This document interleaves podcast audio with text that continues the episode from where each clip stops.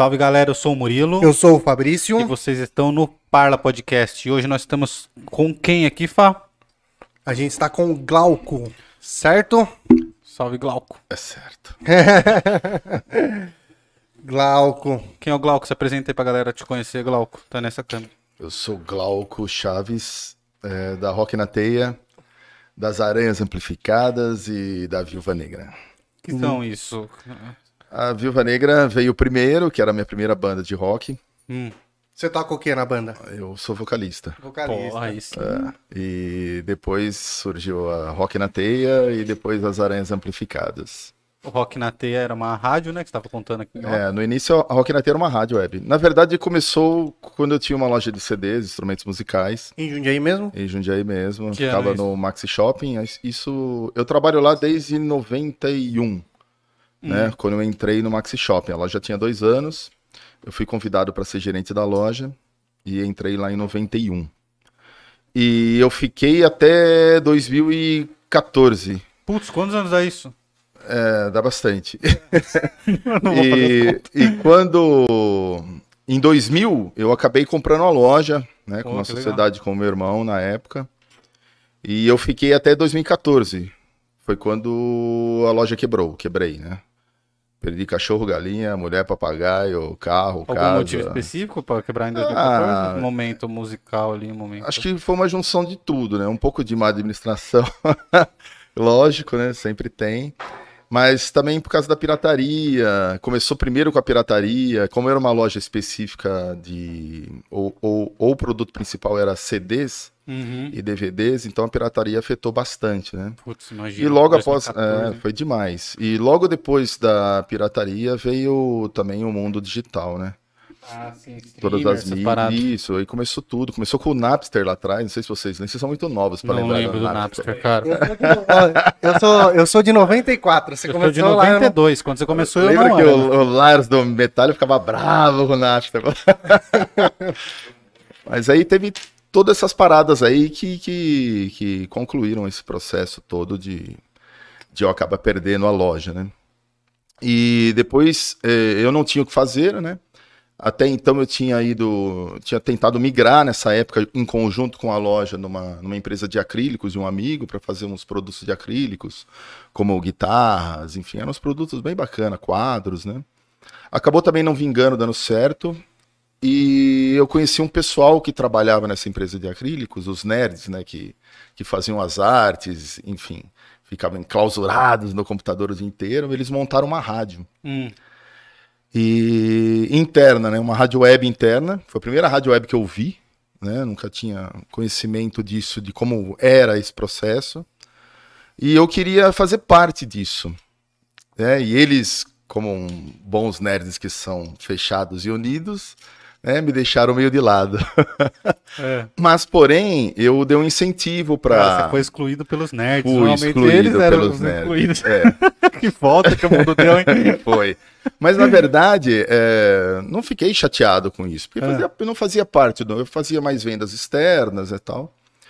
E acabou isso virando e eu queria participar, porque eu sempre gostei de música, né? Sempre trabalhei com música, na verdade. E queria fazer minha programação, eles não deixavam, ficavam dando um guerizinho, né, para não fazer tal. Até que eles precisavam registrar isso, né? Colocar um site no ar, enfim. E como todo nerd também é ruim de grana, eu aproveitei o mínimo que eu tinha, né? Que não era muito, mas eu falei, não, eu vou apostar nisso. Não era nem grana, eu não tinha nem grana, aquela porque eu tinha quebrado. Uhum. Mas eu falei, eu vou apostar nisso. Então tirei e registrei o nome. E acabei dando o nome, né? Que surgiu a Rock na Teia.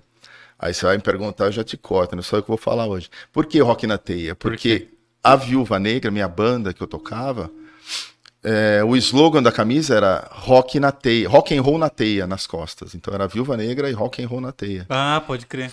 Aí, Mas a aranha em si, porque todos os seus projetos têm o nome de aranha. ó, sim. E Foi- tem algum motivo? A motivo específico, não. Uhum. É, a minha primeira banda cham- chamava Prisão de Ventre Blues Band, Não tem parada. que é uma história semelhante ah, ao que o Marcelo fez com Camisa de Vênus, né? Ele- o nome da banda era Camisa de Vênus, porque era desagradável ouvir, enfim. E a Prisão de Ventre não era diferente. Né? E eu falei, o que, que é incômodo também, né? Eu falei, é uma prisão de ventre. Né? Então era prisão de ventre blues band. Só que a banda tocava em, em bares de blues e ela já tinha uma postura totalmente rock and roll. Então, é, o nome já parece um pouco mais punk do que blues, né? É, foi bem lembrado isso que nos anos 70 existia uma banda chamada Prisão de Ventre, que era uma banda de punk rock. Punk. Né? É, porque é... se me falar esse nome, eu falo, deve ser de punk. Nos anos 70. Eu não sabia disso, né, na verdade. Quando eu montei isso, em, foi em 96, eu não sabia. Depois, em 2005, acho que eu comprei um livro de, de rock nacional e tinha lá esse nome dessa banda, Prisão de Ventre, lá, que eu descobri que tinha uma banda dos anos 70 de punk. E ela suava isso, né? E a gente ia tocar nos bares e, e, e tinha uma postura totalmente rock and roll. É. Aí as pessoas ficavam meio chocadas, né? Porque elas estavam indo num bar de blues, ver né? um show de blues e via aquele maluco se esgoelando no palco, né? Então ficava um pouco assim, meio esquisito, na verdade mesmo. E com essa postura a gente acabou conhecendo o Clemente dos Inocentes, né, através de uns amigos de gravadora, e ele veio produzir a gente num disco. Que legal, cara. O Camaro estava em contato para ele vir para cá, o Sim, Clemente. né, a gente finíssima, top, talentoso pra caramba. O Clemente é um é um puta nome do, do rock nacional, assim, com, com postura mesmo, né, vigor, uhum. assim. Tem um nome bem forte, né.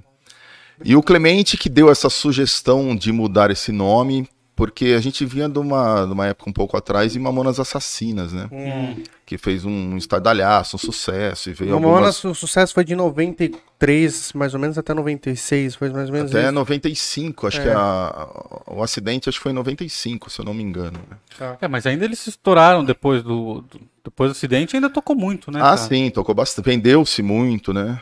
Ah, mas deve ter durado até 97, 96, uhum. eu acredito, essa, essa onda aí, né? E devido a essas bandas engraçadinhas, ele via a postura da banda e falou: Meu, vai soar engraçadinho. E a banda não tem nada a ver com isso, né? Foi quando, sei lá, eu procurando um nome e me veio, sei lá, através do, do da Marvel, né? De, umas revistas que eu tinha. Eu falei, puta, Viúva Negra é um nome bacana e forte, né? E acabei utilizando o nome. Ele gostou, ele falou, meu, vai ser esse nome. Então a partir daí começou esse lance com as aranhas. E eu tinha uma, uma ex-cunhada minha na época, é, ela acabou chegando no Natal e falou: Vou te dar um presente inusitado que você nunca viu na sua vida. Eu falei: Tá bom, você nunca ganhou isso e você vai ficar admirado. Eu falei: Beleza. Ela ganhou uma caixa de sapato, a hora que eu abri tinha uma aranha dentro. Putz, você tá brincando. é verdade. Tinha uma caranguejeira dentro, né? E... Você gostou disso? Ah, cara, eu fiquei meio assim, porra, que bacana, né? O que, eu vou fazer ah, com que isso? Eu, eu não ia gostar disso, meu aranha. e eu fiquei com dó de jogar ela embora. Por ter sido um presente, né? Ela era uma pessoa bem querida para mim. Uhum. Né? E eu fiquei com dó de jogar fora aquilo e fui procurar um, um, amigo meu, que é o Bauer, né? Daqui do Jundiaí, que ele tem uma. Ele é um biólogo, né? Tem uma loja de, de, de pet cemitério, né? que é os bichos exóticos, né? uhum. né? E eu fui até ele e falou: não, pega um terrário, monta. Então ele, ele me deu esse terrário. Aí eu comecei a pegar um carinho a mais pelos aracnídeos, entendeu? E foi assim que começou a minha história com as aranhas, né? Veio na Viúva Negra e depois veio essa aranha. Presente. E chegou o lance da rádio, que eu precisava de um nome para rádio. Eu lembrei do slogan da banda, né? Rock na Teia. Da Rock na Teia. E hoje em dia as aranhas amplificadas que era um projeto meu já com a Viúva Negra de fazer uma carreira solo com uma big band.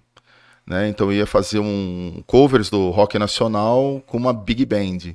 Então a banda ia chamar Glauco Chaves e as Aranhas Amplificadas. Né? Entendi. Acabou não vingando esse projeto e eu acabei é, roubando o nome para o meu projeto de banda de rock and roll, as Aranhas Amplificadas. Que hoje funciona. Funciona, sim, lógico. A rádio você fundou ela quando? Que ela foi seu primeiro projeto não grande, mas foi seu primeiro projeto ali. É... Projeto de desespero, porque eu não é... tinha o que fazer, não tinha dinheiro, não tinha como ganhar dinheiro. E foi o primeiro projeto, foi a Rádio Web, né? Através desse, desse negócio. Isso que ano? Foi em 2015. Ah, tá. Né? Finalzinho de 2014 para 2015. O que aconteceu? Esse pessoal que eu, que eu falei atrás que trabalhava com isso, acabou assim. Eu saí da empresa, a rádio ficou no meu nome, e só que ninguém pagava as taxas, ninguém pagou o ECAD, ninguém pagou nada, e acabou ficando de Largaram lado. Mão. Quando eu não vi saída, não tinha o que fazer, eu falei, puxa, vou, vou atrás da rádio, vou tentar com a rádio. Chamei todos, né? Falei, meu, vocês estão interessados? Não, eu não quero, eu não quero. Porque eu falei, vai ter que dividir os custos. Não, eu não quero, eu não quero, eu não quero. Eu falei, então me dá. Teve um, o Felipe, né, que é meu sócio na rádio, que ele falou, não, eu faço com você, que ele fazia as artes, né? Uhum. Então ele ficou cuidando das artes, né? E eu fiquei cuidando de toda a programação, de, enfim, do som e de atrás e de E tudo o que, você fazia? É, nada. só, só te era o dono. não, você não, não, não tinha um Não, programa ali? na rádio, É? sim, eu fazia toda a programação da rádio, eu, eu montei um mini estúdio na minha casa, né?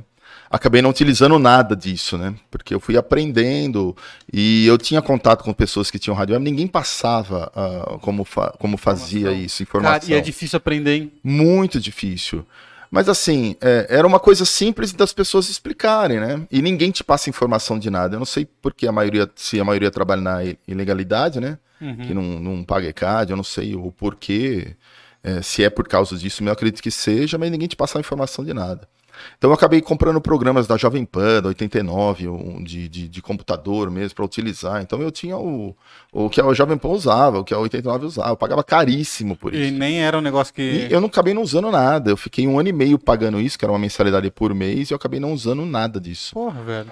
Aí, é, com o conhecimento, eu fui indo é, e tentava os patrocínios, né, pra, pra levantar a rádio. No começo, vê que louco. No começo, eu falei, pô, que que eu vou. Como é que eu vou ganhar dinheiro com a rádio? Ninguém conhece a rádio, não tem audiência. Como é que eu vou num patrocinador e falo, meu, você não quer patrocinar, mas quanto tem audiência? Não tem. Não tem. tem eu. Eu e minha mãe. que Eu e minha mãe, pra- né? Minha mãe ouvia, meu sobrinho acho que talvez. eu ouvia. Né? Então eu falei, pô, o que, que eu vou fazer com isso? Como é que eu vou ganhar dinheiro? E comecei a fazer camisetas, bonés, com o nome da rádio, Rock na Teia. Enfim, todos os amigos que eles fa- faziam, ô, me dá uma camiseta. Me dá uma camiseta, é Ô, sempre assim, né? Ô, me dá um boné, ou me dá. Então eu, eu acabava dando isso, né?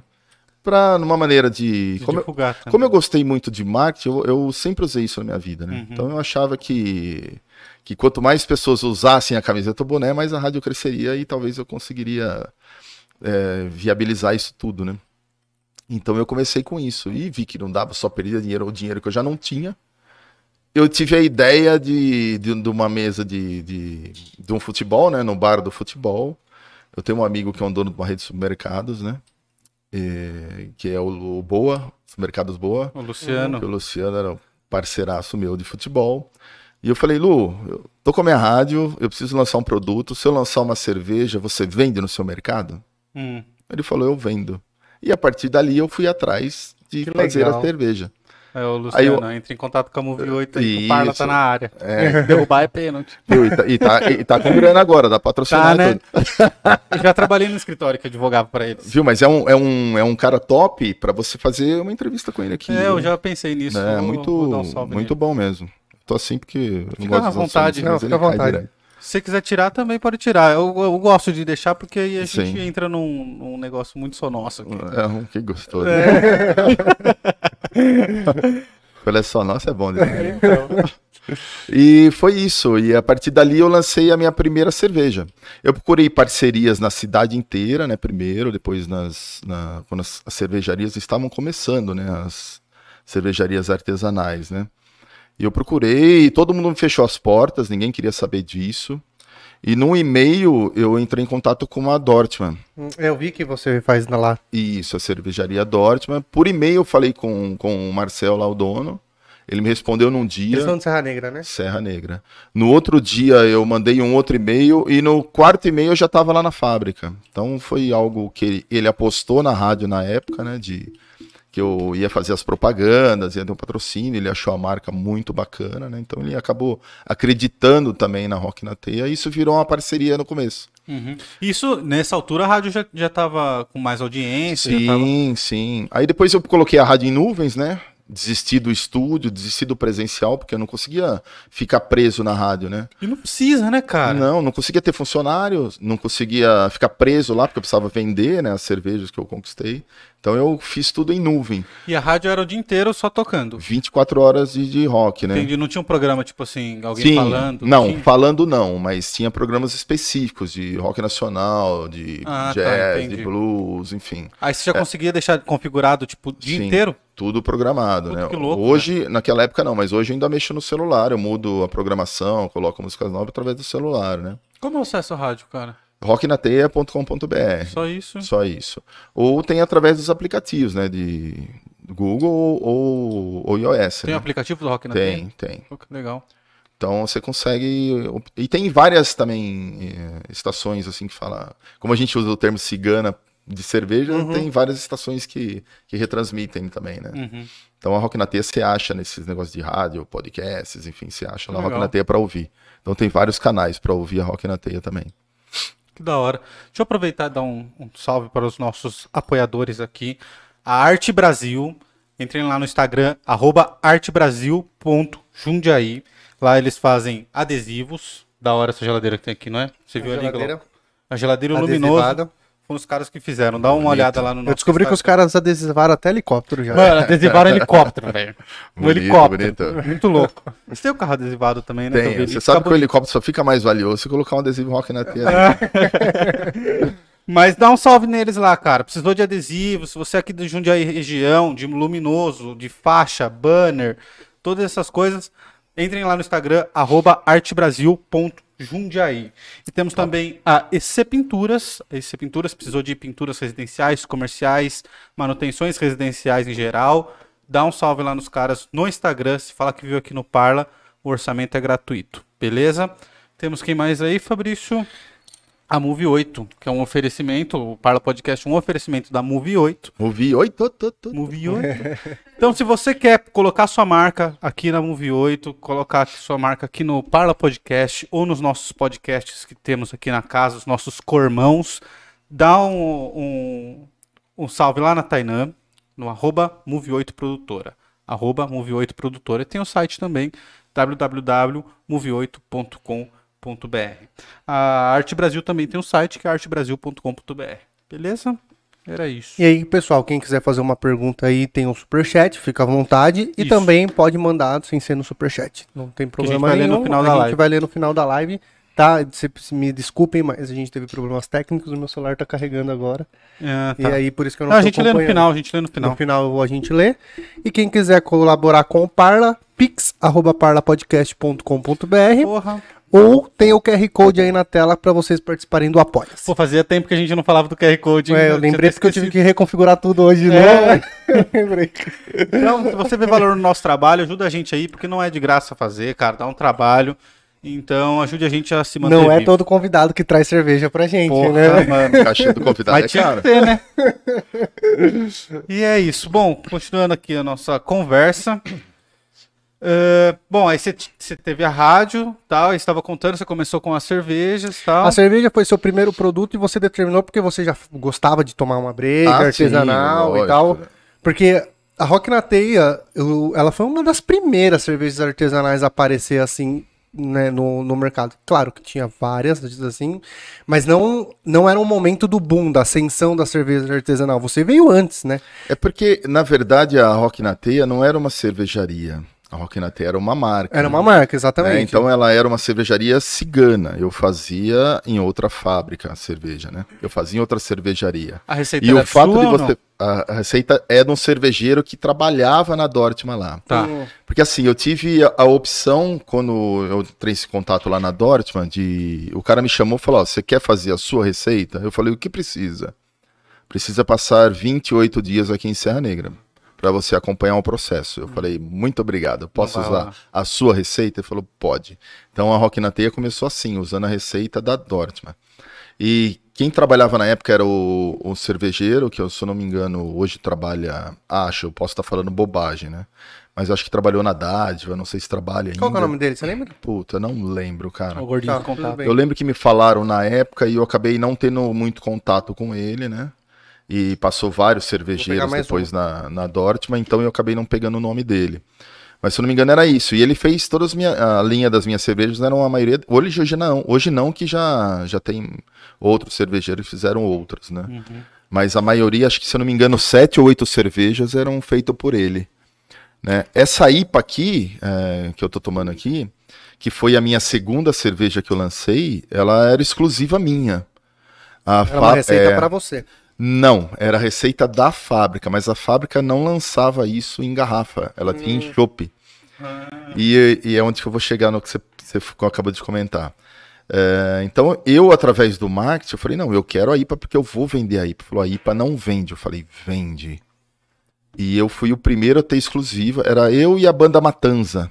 Porra, eu gosto do A banda Matanza também era uma cerveja feita na Dor, que era a mesma cerveja, inclusive, que é a, a Rock na Teia, a IPA, era a mesma receita, e com o nome deles. Então era a Rock na Teia e a Matanza. A Matanza acabou, acho que saindo, se eu não me engano, não sei como é que tá esse processo. A lá. Matanza acho que acabou, Acabou né? a banda. É, mas a cerveja eu não sei se continua, entendeu? Mas era a mesma cerveja. Com relação a, a- ao que você falou, que a Rock na Teia foi nas primeiras de lei, não, não foi, né? Aqui tinha a Bernardes, né? Que acabou fechando. Ah, sim. Já tinha a Hofer também na época que saiu, a própria Dádiva. Mas era todo mundo bem no começo, né? Bem, era um começo de tudo. Isso. É, só que o que aconteceu é o que eu sempre trabalho. A Rock na Teia tem um marketing muito forte. Então a Rock na Teia, aparentemente, como você citou isso, muita gente fala isso. A Rock na Teia foi uma das primeiras cervejarias artesanais de Jundiaí. Não foi, né? Apesar de não ser uma cervejaria, ser uma marca, mas não foi a primeira. É que ela começou a aparecer mais. Ela que aparecia mais, ela que que que estava sempre em destaque, né? Então é- foi isso que aconteceu com a Rock na Teia. Então ela não foi a primeira, né? Com certeza não foi. Mas em marketing, assim, com certeza foi. Porque eu trabalho o marketing muito pessoal. É. Como? É pessoal, as pessoas é, têm um, um jeito de fazer o marketing que é ah, tudo bonitinho, tudo certinho. é, contrata, vamos supor, uma, uma produtora como a Move 8, vamos fazer um comercial né, de, de, de cerveja, né? Não há nada errado nisso. Mas eu, eu optei por trabalhar no pessoal. Então eu mesmo faz, faço meus vídeos, eu mesmo falo. É, não tem um roteiro, né? Tudo é no improviso. E quanto mais errado der a propaganda, mais retorno dá É, né? Quanto mais engraçado acabar sendo, mais retorno dá. Então a Rock na Tea sempre teve esse marketing diferenciado das coisas e das outras também, né? entendi. Ô, Glauco, eu, só, ah, eu tenho muitas perguntas pra fazer sobre cerveja, mas eu lembrei de uma pergunta que eu queria te fazer sobre rádio. Tá. Como você vê essa, esse, essa ascensão de podcasts hoje? Você que começou com a rádio ali, que agora esse lance de podcast tá, tá- já começou, né, cara? Sim.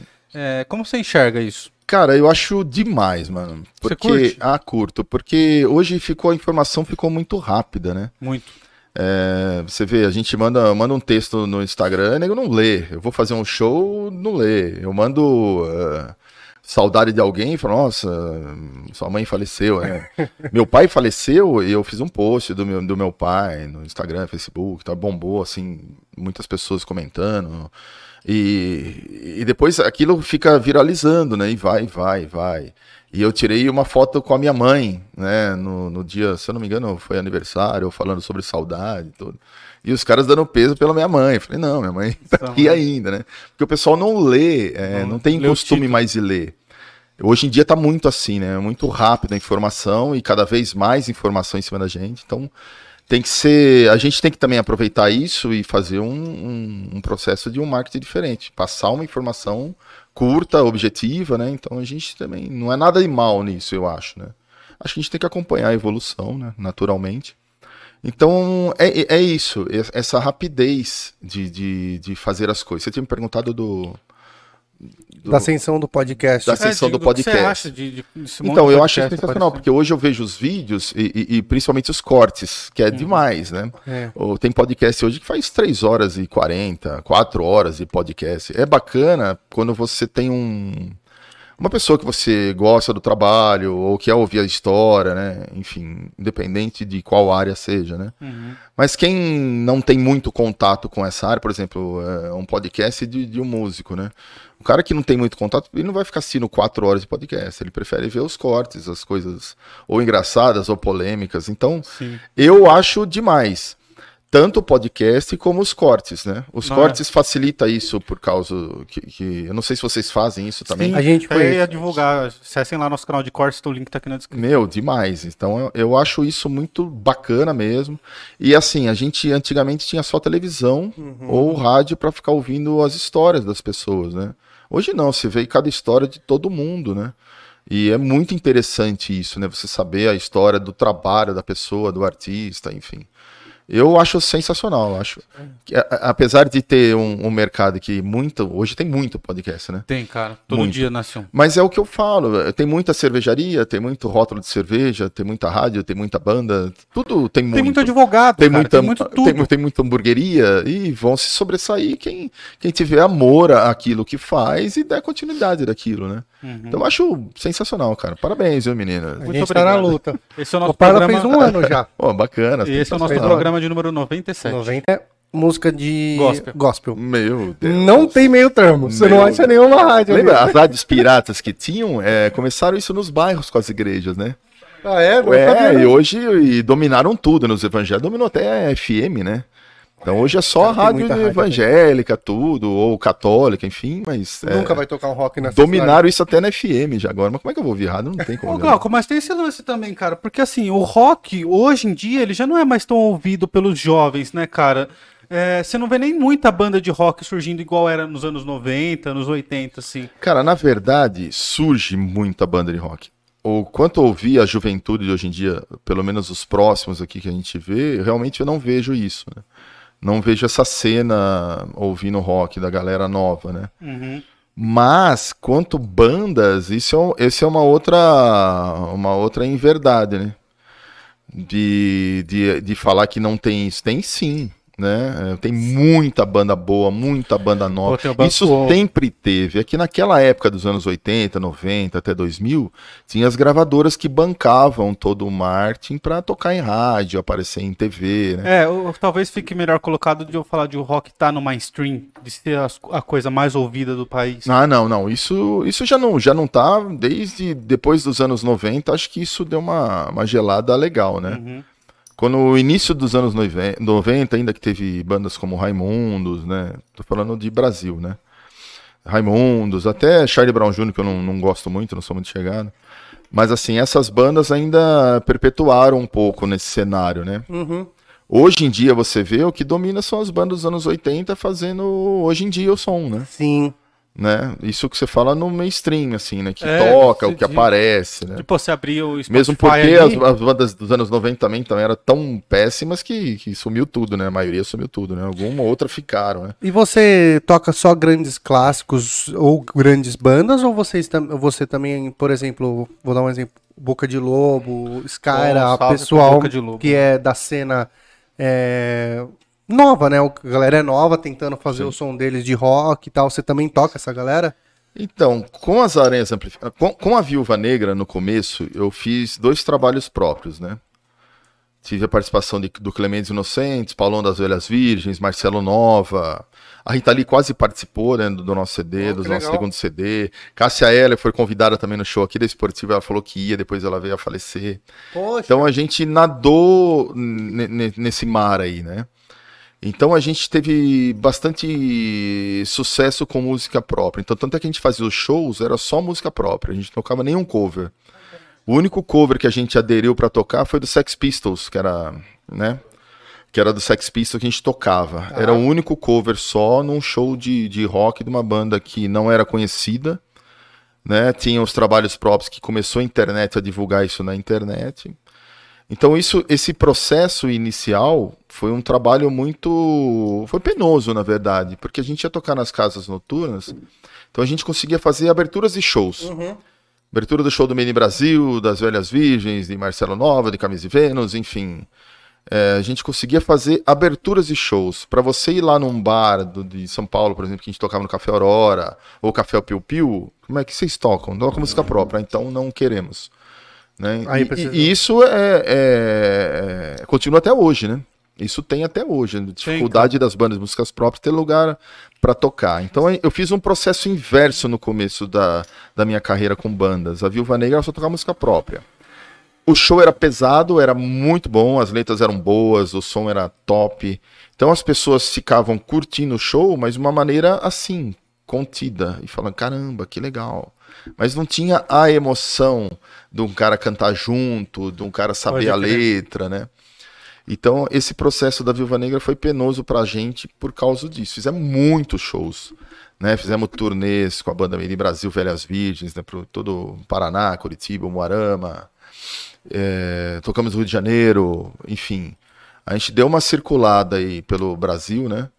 De, de Rio de Janeiro, São Paulo, do Sul. Então a gente deu uma circulada fazendo shows de abertura para eles. né? Isso era que ano, Glauco? Isso foi em 2000. Porra. Foi em 2000 quando a Então, gente lançou nosso segundo CD, que foi o Quem Será o Próximo. Então a gente acabou fazendo todas essas turnês e acabamos aproveitando isso, né? De- dessa maneira. E eu fiz o trabalho inverso. Com as, a- e com as aranhas amplificadas, eu depois eu desisti de banda, falei, não quero mais saber disso, encheu os picuá, não quero mais saber. E ao convite de, um, de uma pessoa conhecida que viu um, eu participando de um show aqui em Jundiaí, ele falou: Meu, você não quer montar uma banda comigo? Eu acabei falando: Não, vamos, eu monto. Se você fizer toda a estrutura e não me der trabalho, porque eu não queria correr atrás de nada, porque música é chato pra caralho, música é irresponsável, não tem, não tem comprometimento, é um porre, banda. Banda é um porre. Né? Então, Tem que administrar, a galera Não, é é- chato demais, não, né, você administrar um barbado que não sabe o que é da vida e toca por hobby, né? O cara não tem pretensão, é difícil demais. né? Aham. Então a- as bandas geralmente sofrem muito com isso. E já sofria lá atrás também, nos anos 80, você vê mudanças de formações, enfim. Isso é, um- é uma retórica mesmo, É. tem. é o que Os acontece. caras tudo tretado um com o outro, né? Passa É, muito tempo junto. Muito. Tem, tem isso aí também, que parece um casamento, e é uma verdade mesmo, né? Então, eu fiz o trabalho inverso. Falei, pô, eu vou fazer uma banda, se for pra ir nesse caminho, eu vou fazer uma banda de cover, que eu vou tocar do meu jeito, né? As músicas mais pesadas. E quando eu, eu canto na minha banda, é, é diferente de qualquer outra banda. Por quê? Porque eu trato a música do rock nacional é minha paixão. E eu trato aquela, todas as músicas que eu canto, eu trato como se fossem minhas. Parece que eu escrevi aquilo, parece que eu compus aquilo, entendeu? Então eu incorporo a- a- as letras e, e- e- não é uma, é, não é um fake, né? Não é algo que você olha e você fala assim, ah, o cara tá fazendo papel. Não, É eu um negócio que sinto tá com mesmo. sentimento ali. É sentimento mesmo. Então eu tenho essa sorte, esse privilégio de ser assim, com música dos outros. E então eu optei por fazer esse trabalho para eu conseguir tocar em todas as casas e conseguir introduzir o meu trabalho próprio, autoral. E é o que eu faço hoje. Então eu toco um trabalho de covers, do- com a cara das aranhas amplificadas, e vou introduzir no meu trabalho autoral no meio, que foi o processo inverso da Viúva Negra. Se eu tivesse feito com a Viúva Negra o que eu fiz com as aranhas, eu não tenho dúvidas que eu seria mais uma banda conhecida Porra. porque pela abertura que eu tive na época, né? Sim. Tanto de gravadora como de, de, de produtoras de shows, né? E, e eu era tão rebelde na época, né? A Tainá lembra, sabe, rebelde. Achava tudo chato, tudo. Queria ser Igual. rebeldia mesmo, sabe? De querer enfrentar as coisas, né? Você tem uma ideia, eu fazia show de. de- e eu, eu cheguei, cheguei a abrir pra banda cover, né? No meio do show, no microfone, eu falei, banda cover uma merda, aqui nós vamos tocar música própria. E os caras lá, tudo, o show lotado, os caras tudo olhando pra gente, aí tipo, caramba. Na hora de subir do palco e cruzava, os caras, oh, dá licença, dá licença. Mano, era muito engraçado. E eu, então eu tinha essa postura punk de ser, né? Falei, que música autoral. Onde já... E falava no microfone, parecia um débil mental, né? Que... Você tinha quantos anos, velho? Cara, eu tinha acho que 25 anos. Ah, então era um negócio consciente, assim, não era mais um esquema de moleque. Porque. Mas, mas, enfim, era uma postura que eu tinha na minha cabeça que eu teria que tratar a banda daquele jeito, Sim. né? Então, e, e as portas. é, eu tinha uma produtora em Campinas, que de um amigo meu, que ele falou: Glauco, faz cover e coloca uma no meio. Eu falei: não. Eu falei: então você não vai tocar. E eu não toquei. Então eu perdi. Você bateu o pé e não Bati, tocou. não tocava Porra, cover de jeito nenhum. Então eu, eu perdi esse, esse espaço que, que era aberto para mim, eu perdi esse leque, né? Que era de tentar fazer o meu trabalho próprio através das covers, como toda banda fez, né? Uhum. Toda banda que você conhece já ouviu, começa tocando cover. Raramente uma ou outra não, né? E estamos falando de Beatles lá atrás, de, de Stones, de Black Sabbath, qualquer um. Né? O Black Sabbath fazia cover de Beatles, que Beatles fazia cover de- de- dos anos 50, do- dos cantores dos anos 50. Quer dizer, é, tudo começa com um cover. E eu fiz o trabalho de teimoso inverso. Então hoje eu me permito a tocar cover e falo no palco. Falo, eu toco cover hoje porque eu fiz aquilo lá atrás. Vocês, bandas, agora tem que nadar e remar como eu fiz lá atrás. E eu, eu tiro um grande proveito disso, né? Ah, cara, é abraçar sua história também, né, velho? É bonito isso. Ah, é o jeito diferente de ser, né? Se vai ser sucesso extremo ou não, vai depender de vários fatores. Eu aprendi isso daí recentemente, cara, porque tem uma banda de amigos meus, o Illinois, não sei se você conhece, que Não. eles tocam em diversos bar barzinhos aqui da Tá. E aí eles falaram isso, tipo assim, as músicas deles, é um rockzinho nacional tal. E, e aí eles pegam, eles tocam uma deles e, umas, e uma, um cover que é muito parecido com o que eles fizeram, sabe? E aí, só que você não percebe a mudança da música. Então, assim, você tá ouvindo a música, Já entra outra. e aí né? entra a música deles, você não percebe. Você entendeu? Sei, Só que assim, entendi. você continua achando legal, cara. Legal porque é casado com o que ele já tinha. É algo Aí desperta o diferente interesse se da pessoa de buscar, entendeu? Sim. Cara, eu achei genial. Falei, pô, mano, essa ideia é muito foda. Cara, tudo é válido, na verdade, né? É a postura e o jeito que você trata as coisas, né? Eu optei por aquilo, hoje eu, eu, eu optei por isso. Então, cada banda tem que saber o que, que faz, né? E toda, viu? Aqui em Jundiaí, a gente tem um cenário musical, sempre teve, né? Desde a, muito bom, são músicos excelentes. Aqui tem uma. Eu não sei eh, o que, que é isso, né? Eu não sei decifrar, né? Se é pessoa, se é contato. É, essa cidade ela tem algo diferente, musicalmente falando. Tem muito músicos bons, mas assim, por outro lado, tem muito músicos provincianos, né, que não almejam algo, né? Eu saí daqui para fazer show com Velhas Virgens, com Made in Brasil, eu queria, eu não queria ficar tocando em barzinho, tanto é que eu fiz música própria, não me interessava tocar em barzinho. Uhum. Lógico que a gente queria aparecer também, não tenha dúvida, mas não era algo que me atraía, eu queria o mainstream mesmo, eu queria estar Queria fazer fazendo sucesso. música própria, fazer sucesso mesmo e que as pessoas é, gostassem do meu trabalho, né? Não do trabalho dos outros no, Aham. no início, né? E então, o que eu sinto falta dos músicos de Jundiaí é isso. É esse tesão mesmo, esse, essa paudorência mesmo, de falar assim, meu, eu sou foda porque são fodas. Uhum. São músicos excelentes. Falta, acho que, postura mesmo, falta garra, sabe? Falta falar, meu, isso é meu trabalho, isso aqui é meu, é, e é bom.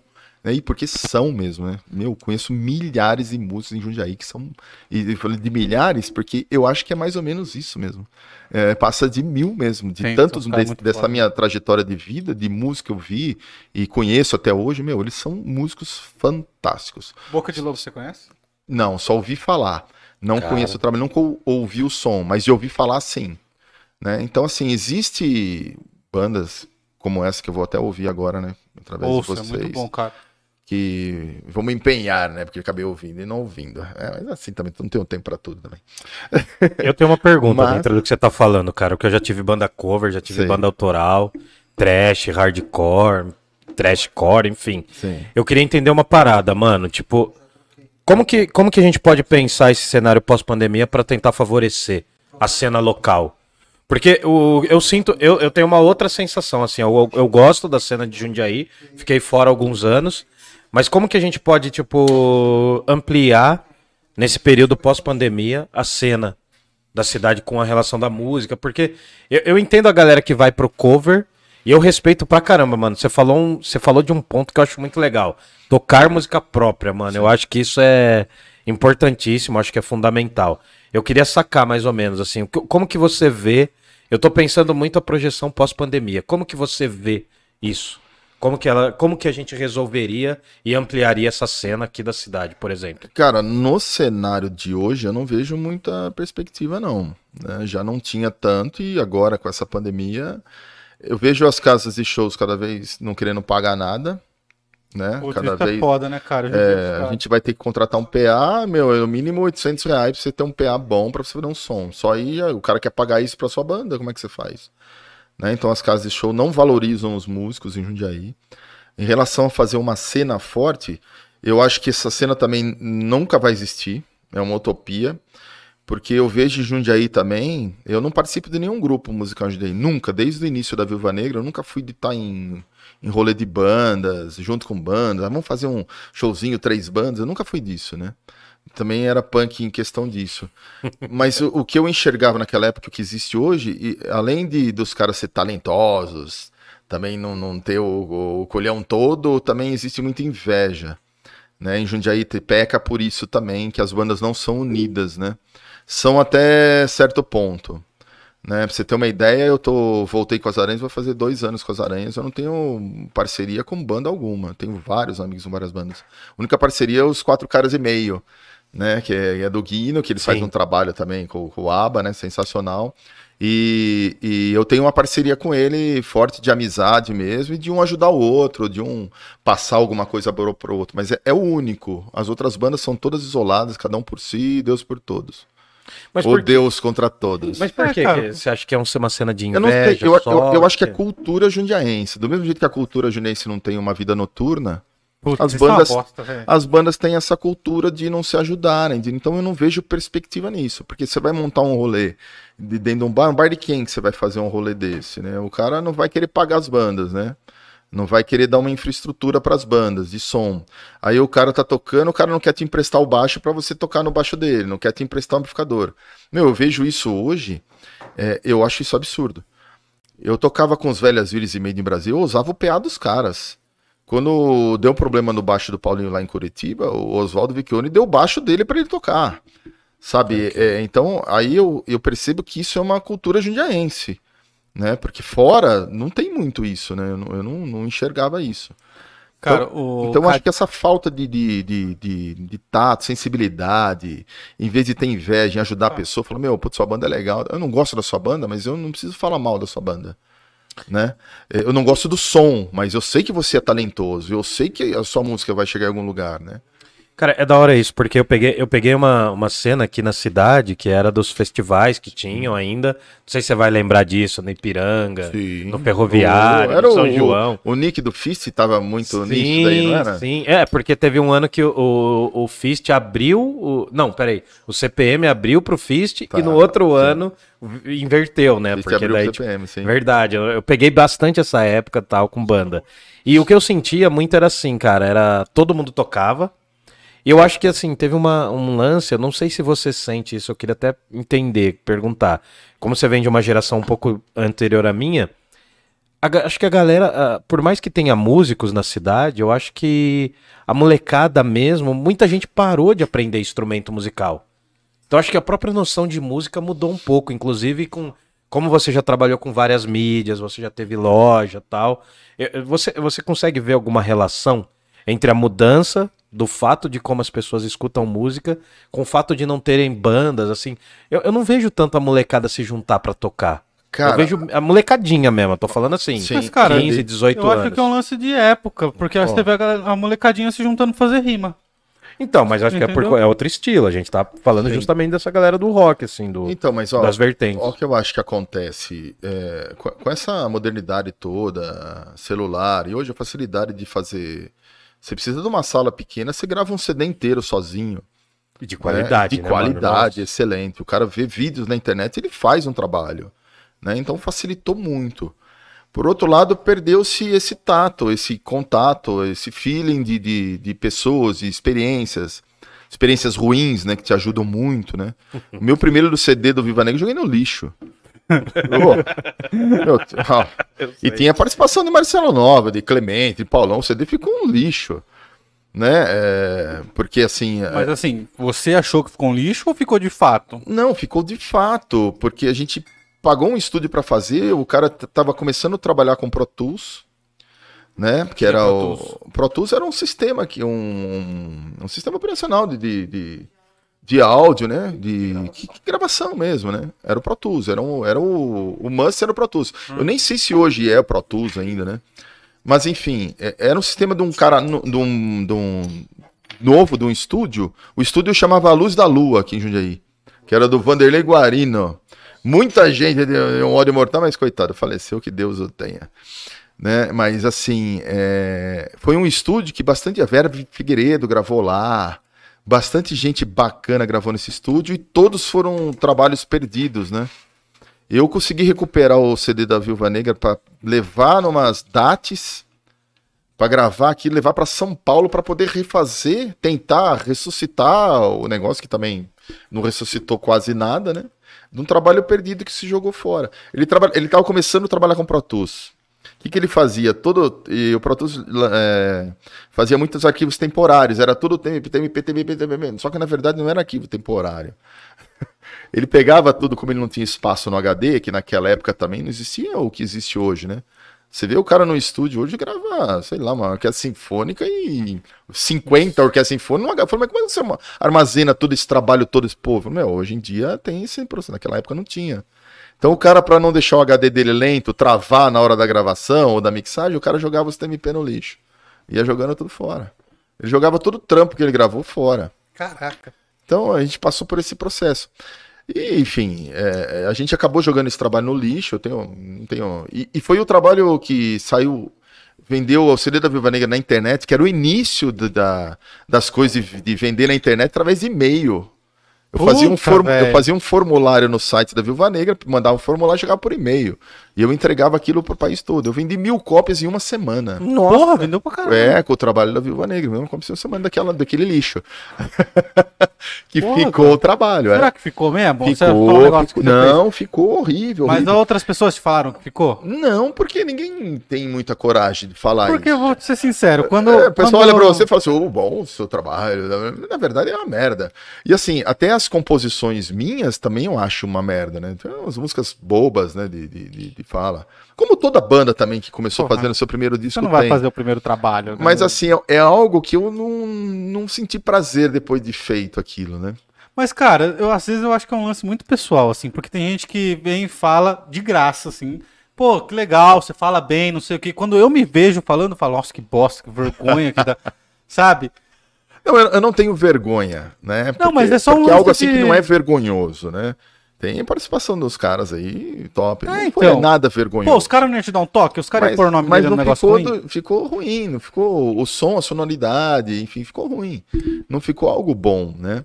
Tanto é que quando eu, eu fiz o segundo CD, que aí eu já fiz uma produção com o Fábio Haddad, que era trabalhava com as Velhas Virgens, tinha produzido CD das Velhas Virgens, e a hora que eu presenteei o, o, o Clemente dos Inocentes, produziu nosso primeiro disco, ele, ele me elogiou, falou, caramba... Eu imaginava que isso não ia sair daquilo, de tão é, ruim que ficou. Ah, tá. então, e a hora que ele viu o nosso segundo CD, que é o Sincero Próximo, que aquele CD sim é com propriedade minha, eu falei, isso é um CD da Viva Negra, né? Que era na época, né? Então tem, teve todo esse processo de coisa. Então, com, com a, quando o Pirata perguntou aquilo lá de, de, dessa cena, eu, eu acho que pega mais, voltando a isso, mais pelas pessoas mesmo. Eu acho que isso não vai acontecer por causa dessa inveja, por causa da estrutura, do momento de hoje, agora, como está esse negócio, né? Tem pouco espaço de mídia também para se resolver isso. Uma banda não vive só de amigos, de ficar tocando, né? Meus amigos iam no show das Arenas Amplificado, primeiro, segundo, terceiro, quarto, quinto, no, no sexto já não vai três, já falta sete, já falta vinte, no outro, aí vem mais um atrás, mas não, você não mantém um... E ninguém tem obrigação também de gostar não, do seu trampo só porque você é um amigo. Não, não, não, não.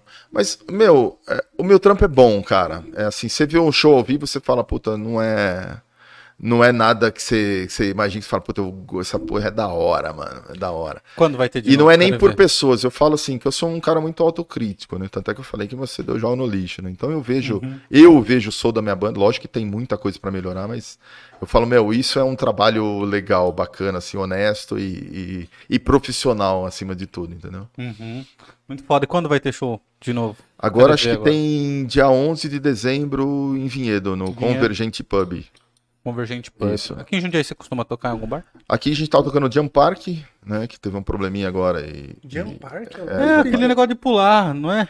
Isso, era onde o depósito da passarela. Ah, onde nossa, era ali em cima, na parte. Sim, eu já fui Cara, lá, é um lugar como... muito bonito, nossa, aconchegante, aberto. Lá. Mesmo assim, com essa fase aí de nego tá com medo, de máscara, pandemia, lá é um lugar arejado, bonito, lindo, é uma vista maravilhosa da cidade. Sim, eu já fui lá. Então, assim, é um bar que vale a pena mesmo. Se chama Jump Barbecue, né? Que é um anexo ao Jump Park, né? O Jump Park, você entra pelo Jump Park, uma porta, você entra no anexo Jump Park. Cara, eu nem sabia que tinha essa, esse anexo. Cara, é muito bom. Então tocamos ali, tocamos no Clube Jundiaense também. Você pulou lá, gordinho? Eu levei o pai, que o sonho do meu pai, eu juro pra você, o sonho do meu pai era ficar era ir num lugar desse. Daí teve um aniversário dele que eu levei ele lá. Tinha cama elástica pro seu peso lá? não, legal que. O meu tinha, pro seu dá pra você tinha, levar, você não foi. Dá pra levar os, os moleques do inferno, os moleques os moleque de mochila. sabe, moleque, sabe que é moleque de mochila, né? Tem. Aquele demoninho na escola que vinha ah, com a mochila sim. nas costas, apertando campainha, arriscando os carros, entendeu? Esse é o moleque de mochila.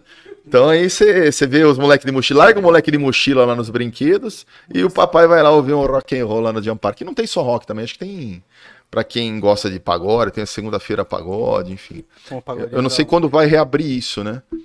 Mas é, provavelmente semana que vem, eu não sei. Mas a gente tá tocando lá. No clube, no Porco Espinho, que são os lugares ah, Porco em. Jundiaí, que, que é o antigo Yellow Pub, né? Que é os lugares em Jundiaí que tem pra tocar. Né? Tem pouco lugar em Jundiaí pra Tem, tocar, né, cara? E, a- e a gente faz muito evento de rua, né?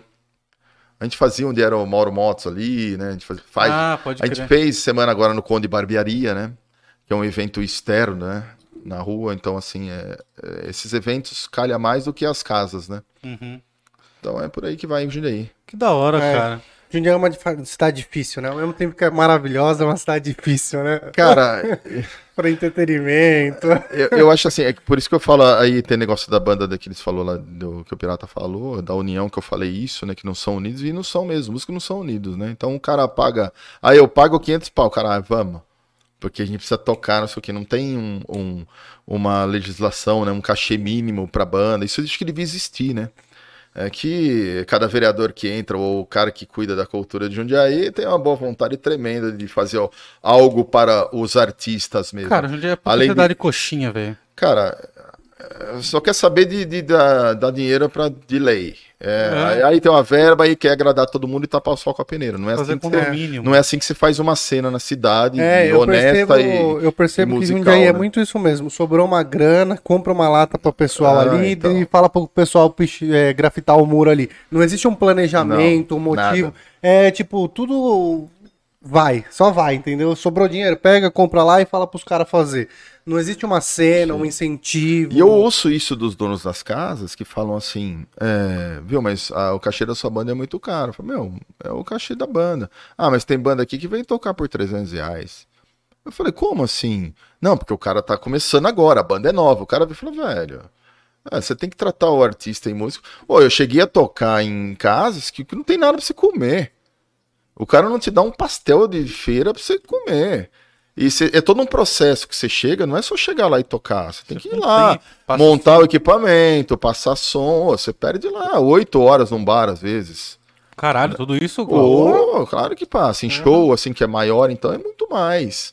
Então tem todo um processo pra você fazer isso. É um dia de lá, trabalho mesmo. O cara te deixar você passando fome. Ô, O cara te dá água. Ô, Então, existe esse processo. O músico é muito maltratado, mas é culpa dos músicos mesmos, que não se valorizam, não são unidos. Então, a minha visão sobre isso é isso mesmo. Então, eu não vou lá tocar pro meu cachê de dois pau, vai um lá que toca por 500.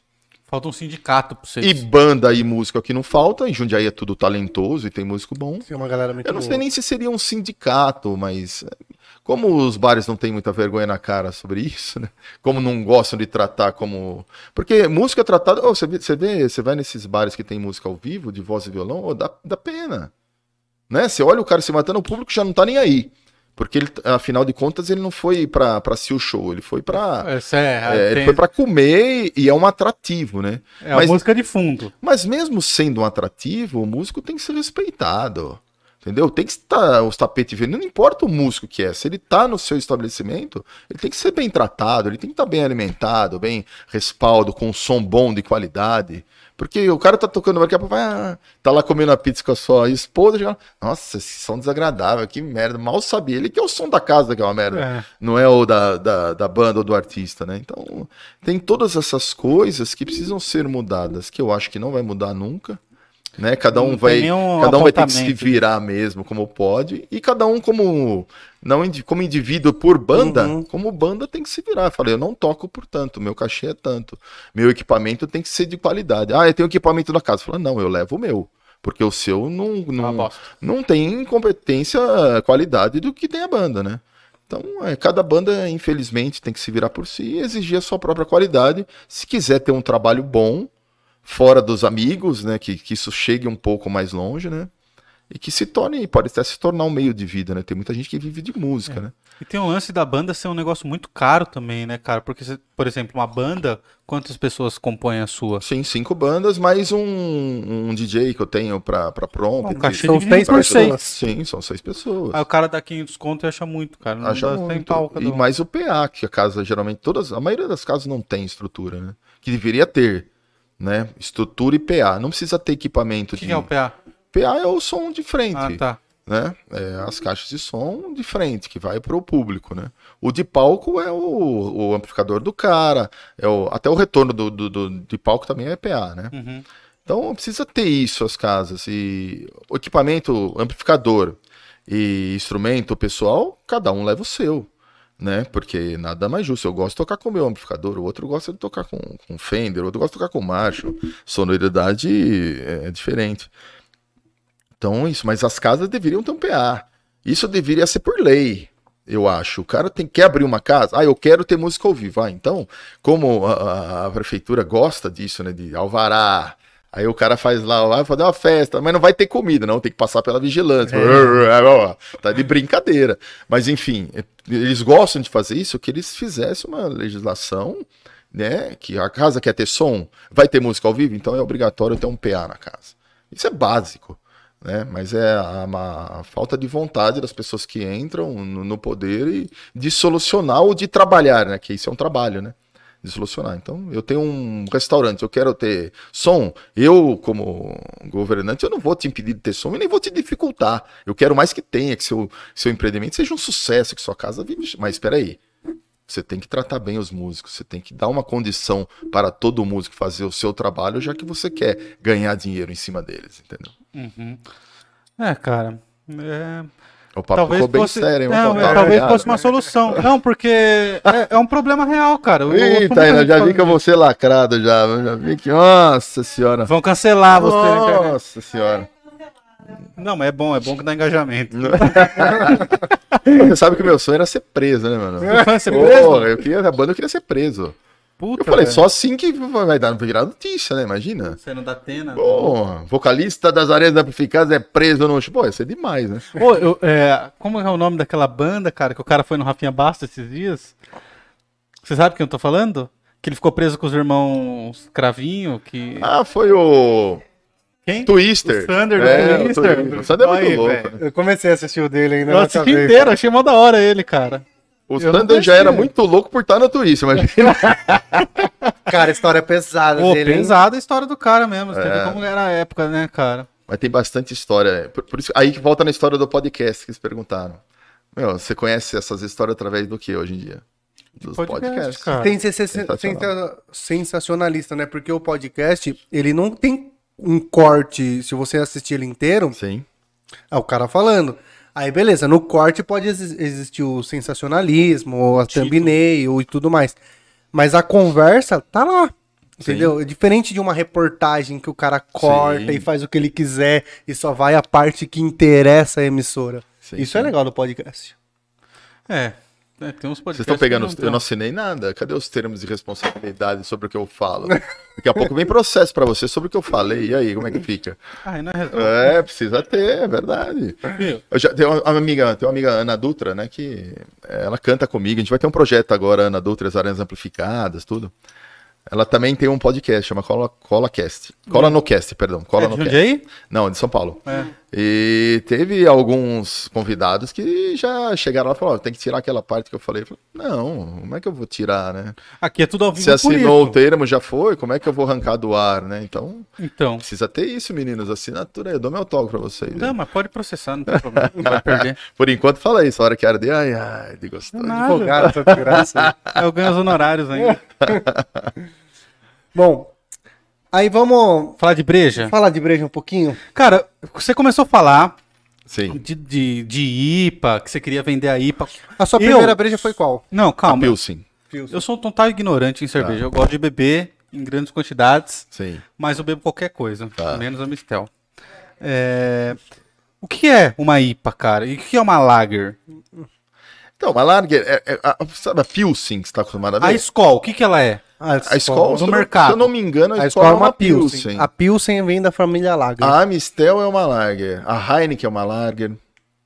Né? É o processo de fabricação diferente. É o processo de fermentação, né? E que muda? Processo de fermentação. Pra mim, é o processo de fermentação. A Lager fica mais leve. É. Mais leve, mais suave. A Pilsen, geralmente, esse é uma Pilsen que você tá tomando. A, Pilsen- A ah, não, o que eu Pilsen. tô tomando é a Lager. acho. Não, é uma Você Pilsen. tá A tomando Pilsen. a Pilsen. Isso é uma Tá. Pilsen. Então a Pilsen ela tem corpo, né? Então você sente ela. Não é pesada, né? Como uma Weiss, mas é- é- você sente o corpo dela. Se você tomar uma larga, é mais leve, mais refrescante, né? Então, por isso que a Heineken tem a Amstel, de grandes escalas é uma Lager. A Brahma, se eu não me engano, era Pilsen. Eu não sei se mudou isso para Lager. Acho que continua sendo A Pilsen. duplo malte deve ser uma lager. Então, assim, tem esse processo de leveza.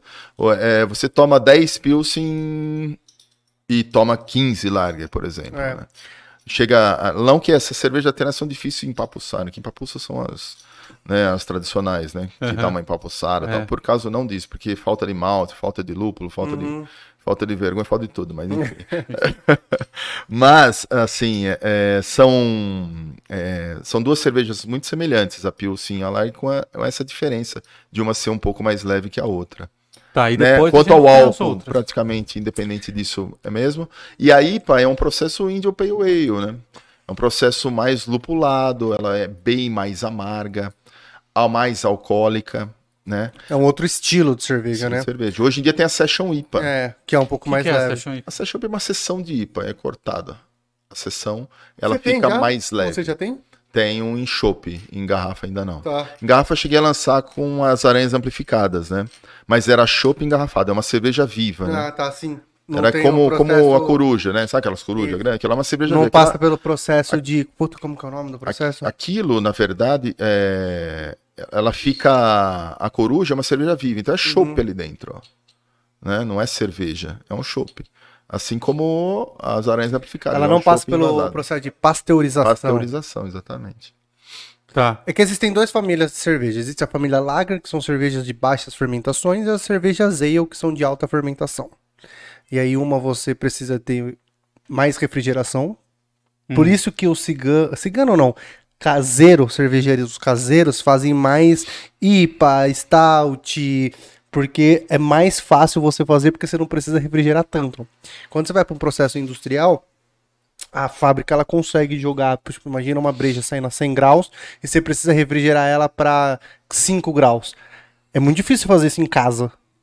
Entendeu? É muita informação. Entendeu? Você não quer assumir a Rock não tem? Eu não quero nem saber O gordinho faz cerveja, velho. O Faz cerveja. eu não quero nem saber dessas informações. Entendeu? Então tem essa diferença. Então por isso que os, os caseiros fazem mais uma IPA, porque a IPA você precisa sair de 100 graus, cair para uns 20, 18, é mais fácil você cair para 4. E fora isso, é legal você fazer, né? é, é gostoso. o cara monta uma cerveja em casa para fazer uma pilsen pra eu tomar. Vou fazer uma lager. Faz nada. O É cara quer fazer uma IPA. Fazer já. lager em casa é muito difícil. Quanto mais amargo, melhor. É, e tem Eu isso gosto também, muito. né? Pra você se diferenciar um pouco, né? Sim. Porque a galera tá acostumada com mainstream e tal, e aí você faz uma IPA mais lupulada e tal. Mas o que vende mesmo, essas de mercado, Cara, são todas. E, cara, é hoje não. Hoje mudou muito. Mudou O que muito. acontecia? Era assim, era... No começo, quando eu comecei, era 90% de... de... Pilsen. Vamos falar de Pilsen, sabe? Uhum. O Pilsen, Lager, uma coisa. 90% e vamos falar só de IPA também, não vamos entrar em... nas outras ales ou, ou vai, essas coisas. Era 90% e 10% de IPA. Com o tempo isso foi mudando. Então eu fazia as festas com chopp, era sempre assim, ah, levava, passou a ser 20%, levava 100 litros e 20 de IPA. Isso foi mudando muito, passou a ser bem a meio, e hoje eu te falo que 60% em festas é IPA. A Session IPA é melhor, porque ela é mais leve, as É. pessoas tomam mais. Porque a IPA é uma porrada, Mas É enfim, de ela entra, ela entra na família da IPA e se vende mais. Então, IPA se vende 60% e 40% Sim. ficou com Pilsen. Então inverteu esse jogo. A IPA é a cerveja artesanal que mais fez sucesso, né? Tanto é Sim, que, sim. tipo, toda cervejaria foca em IPA, IPA, IPA, IPA, IPA. IPA. Paladar, seu paladar vai mudando. É que nem comida, é, alimentação, o pessoal vai, só come em restaurante francês, né? Então o pessoal vai e não consegue voltar. O cara não consegue vir num, num bar e comer. É natural, o paladar da gente é, vai apurando, e é verdade. E com as cervejas é a mesma coisa. Então você vai começando uma pilsenzinha, depois você vai numa Vitibir, depois você vai numa Aí os Weiss. caras já não querem mais tomar escolzinho. hora que chega na IPA, Ah, meu irmão, a volta é difícil, hein? É difícil voltar. Eu tomo tudo também, eu gosto de Eu tudo. só não tomo duas brejas, de verdade. Budweiser e Itaipava. Pô, o comerciário tanto dó do sapinho, lembra? Bud. O resto eu tomo tudo, velho. Tomo. Skol, tomo É, mas a Bud não é uma breja de qualidade, Ah, velho. Brahma é horrível. Não, a- Bud é a Bud. horrível. É ruim? Ruim. Caro pra caralho. Ué, mas é, é ruim. Cara, você vê como a, a indústria é tão forte que surgiu as artesanais por causa disso aí, dos cereais não maltados que eles É. colocavam na cerveja, né? Era milho e arroz, né? A Budweiser, se eu não me engano, é só arroz, não tem milho. Né, mas é feita de cereais não maltados, né? Por isso que veio as cervejas artesanais, puro malte. É, agora começaram a bater nessa disso. tecla, né? É, mas é, puro malte também sem qualidade não funciona, É né? que assim, a questão de cervejas que não tem cereais não maltados, eu acho que é mais o motivo do que você utilizar. Porque assim, grandes cervejarias, a Latrap, cervejas é, de grandes nomes no mundo da cerveja, elas usam cereais não maltados. O problema é você utilizar cereais não maltados para redução de custo da sua cerveja. Tá. Entendeu? E aí você começa a ter uma carga muito grande desses cereais, que porque esses cereais traz coisas para sua Que cerveja. acontece só no Brasil. É Tipo assim, ah, eu vou fazer uma cerveja que vai arroz. O arroz, ele traz algumas cargas para sua cerveja positivas. O problema é quando você usa o arroz em grande escala para você baratear sua cerveja. Que era que a Skol fazia, a Brahma fazia, entendeu? Não faz mais? Faz, né? Agora tem o Skol puro malte, tem a Brahma puro malte, mas ainda Duplo tem. malte. E que, qual a diferença de um. Você tem uma ideia? Um um dos maiores importadores de alpícios do Brasil é a Ambev. Sério, mano? Entendeu? Um passarinho. então. Tem isso, entendeu? Ah, não sabia disso, não, mano. Difícil, difícil. Então tem isso, entendeu?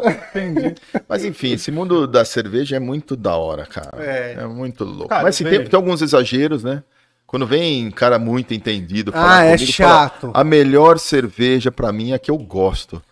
Então assim, eu não abro mão dessa minha Pilsen, eu não abro mão dessa minha IPA. Ô, Cláudio, eu tenho uma teoria. Não abro mão da minha Stout. A- abro mão sim, porque eu gosto muito uma da Invicta, que era 108, hoje passou a ser 120, que não sei por que fizeram essa merda também. Mas a 108 era demais. Então assim, eu gosto de muita cerveja.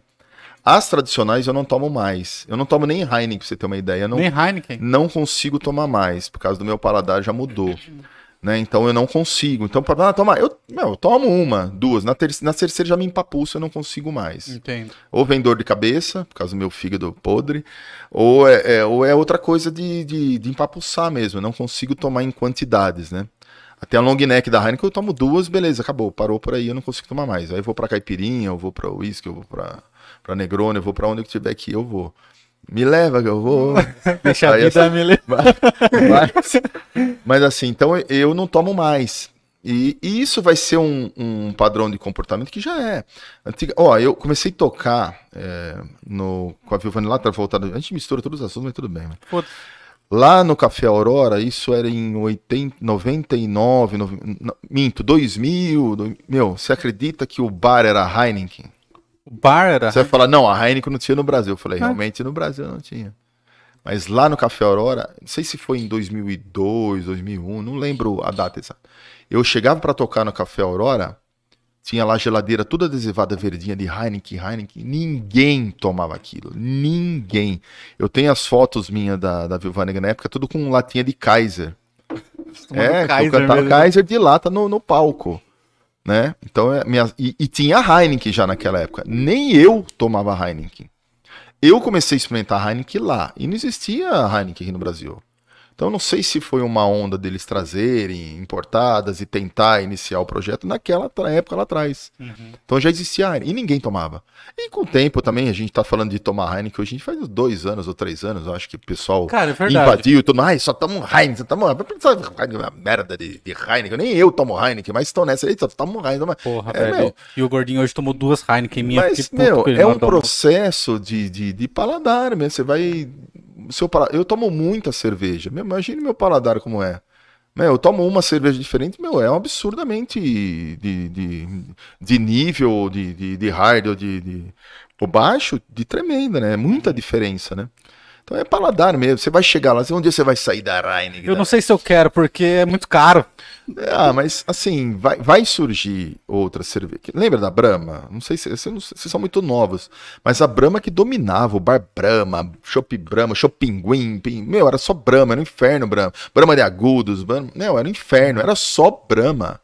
As casas de Jundiaí há 15 anos atrás era só Brahma. Brahma.